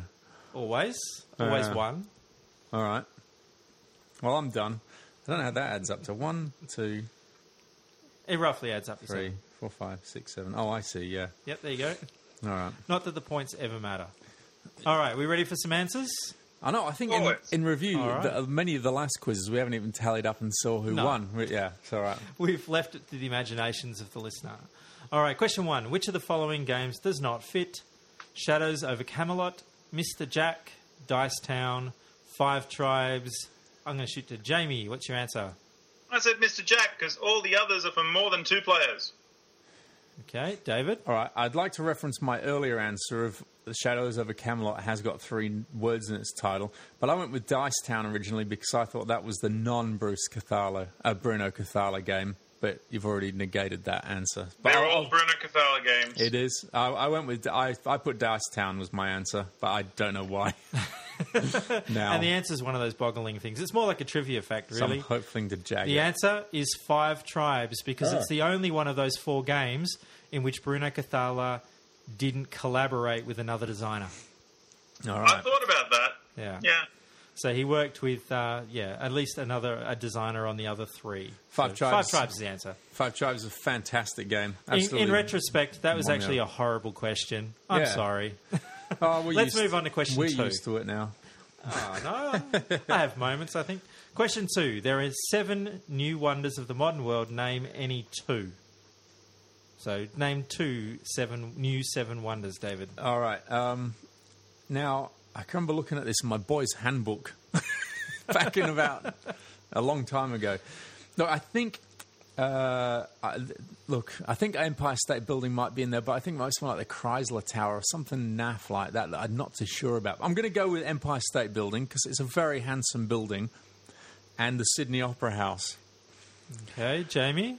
I've got the Taj Mahal, the, uh, Oh. the actual building, not the uh, not the jazz player. That's a very And, that's uh, a very The clever Great answer. Wall of China. Oh, Do you want to know who's got the right answer? I bet it's Jamie. It's Jamie. Did I get any? Cl- did I get close? No. Ah. Uh, the, the wonders No. of the modern world were made after the ancient world, but before the modern modern world. Yeah, so it's like they're post 1900 stuff. What do you mean Like- post? They didn't build the Well, Great no, Chinese Wall of China. No, sorry, pre. I mean pre. oh, all right. Pre and post. What was I looking thing. at my boys' handbook then? They were lying to me. Yeah, I'd be burning that one. No wonder they finished with books and invented the internet. Question three. So I've scored zero so far. Name that eighth wonder of the world. A, a WWF professional wrestler and B giant movie monster. What have you got, David? oh, what? I went first last time, and I don't know Oh, Cena's. sorry, I don't right, know Jamie. Cena's first name. All right. Well, the, the, the wrestler who was in The Princess Bride that I quoted before was Andre the Giant, Crap, that's what I'm looking at. Yeah. and the movie monster was uh, was King Kong, Okay. which is confusing because Andre the Giant used to wrestle against a guy named King Kong. That's right, he did too. How'd Well, you go there, David? I put Andre the Giant, then I scribbled it out and put Cena down because Oh I thought God. everything's got. What's his first name? it's John, John. Cena. John Cena. Everything's John Cena, right? So I must get points for that. And uh, then I put Godzilla down. Okay, so you- you're still on zero. I'm still on zero. It was indeed Andre the Giant, sadly, Yeah. who's passed on, Yeah. passed on, and uh, yes, it is in fact King Kong. well, it's going to be. I, I don't think I can come back from here. It's like four zip, Jamie. Question four: There's always hope. No, there's not. Of course, if you get this one wrong, there's no hope. Which of the seven wonders, ancient seven wonders, has its own board game? I've got What a one in seven think? chance of jagging it, You right? have. What do you think? G- uh, Hanging Gardens of Babylon. Love that game. What do you think, Jamie? I've got a game in my shelf called Pyramid. Is it in uh, fact called Giza, the Great Pyramid? It is called Giza the Great Pyramid. That's not fair. He's got. Well, Five zip. I'm not going to admit that I stacked it in your favour this time, Jamie. All right, Doesn't question matter. It's- five. I deserve this because you know I do the MTG card quiz and flavor text every month and act like a smug prick and Oh, never man, never have to you answer. tortured them last time. What's that? You tortured them last time. Oh well. Speaking of torture, let's end ours. Which computer game franchise has seen the tombs within the Pyramid of Giza raided? David, come on. Pac Man. no, Lara Croft, Tomb Raider. Jamie, do you concur? I, I agree. Yeah, it's Tomb Raider number four, The Last Revelation. So there you go, you get a point. I got a point.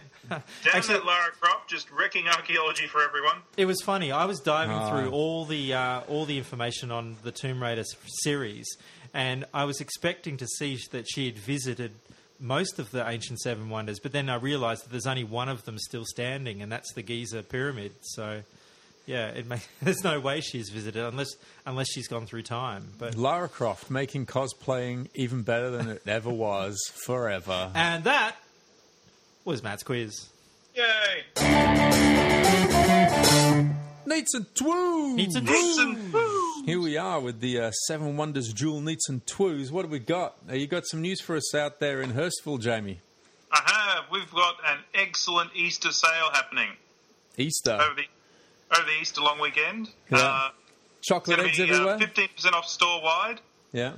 plus some extra discounts on uh, on graphic novels, minis, stationery, all sorts of bits and pieces. Well, you But got- uh, bottom line is that uh, some some schmuck who's in charge of the ordering there, you know, Yeah. overstocked a little bit, yeah. and uh, and we need to clear it out. So people want bargains. This is the, a good weekend for Are it. you doing graphic novels there at Hurstville? I am. They're fantastic. Fantastic. That's great.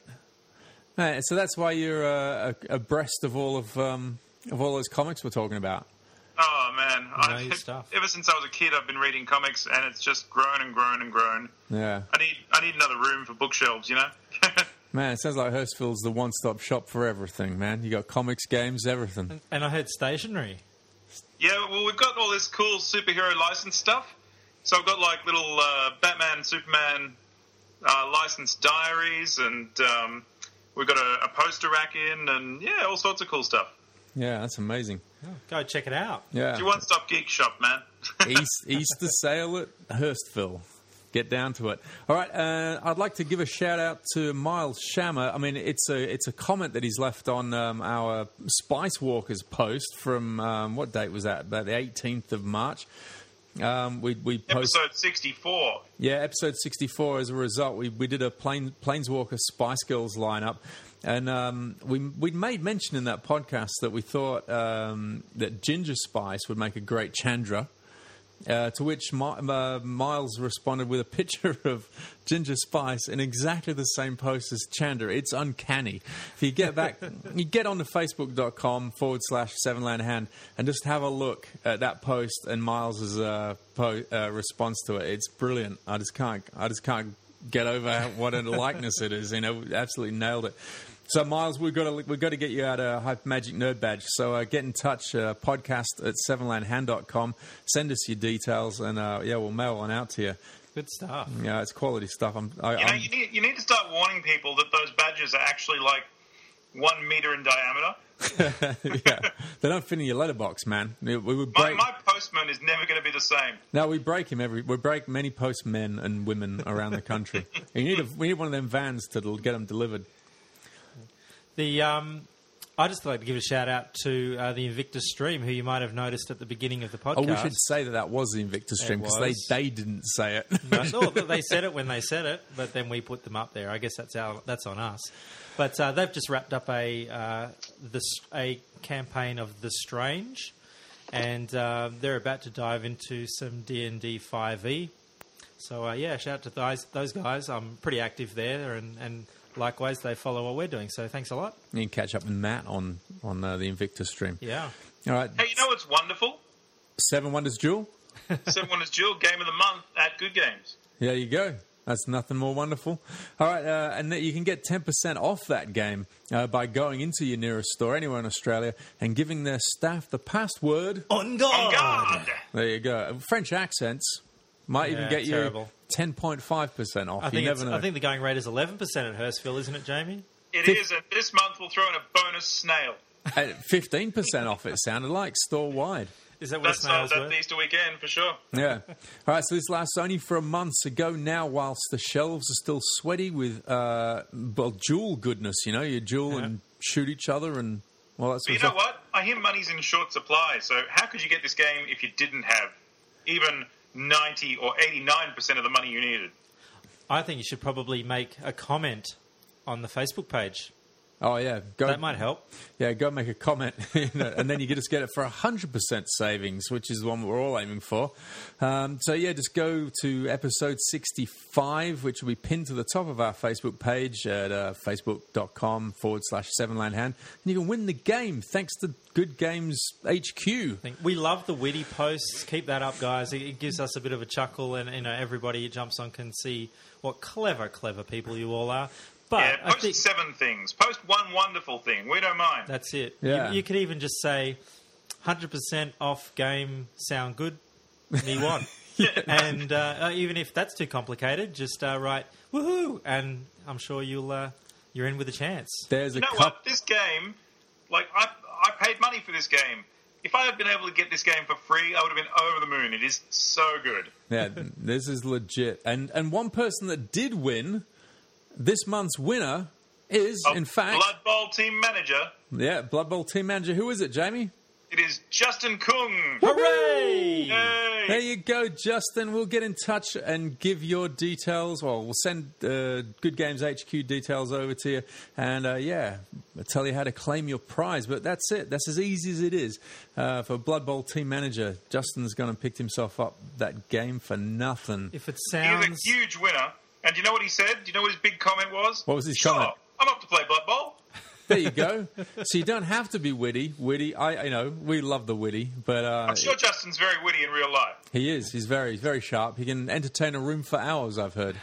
if it sounds like it's simple, it, it's actually because it is simple. Yeah, exactly. Comment. Yeah. So, uh, and comment on any of the Facebook posts, like Miles Shammer did with his uh, excellent ginger ginger spice picture. And uh, yeah, we'll love to read read out your comment, get involved, any kind of banter back and forth, uh, opinions, uh, planeswalker, band names, that sort of stuff, anything.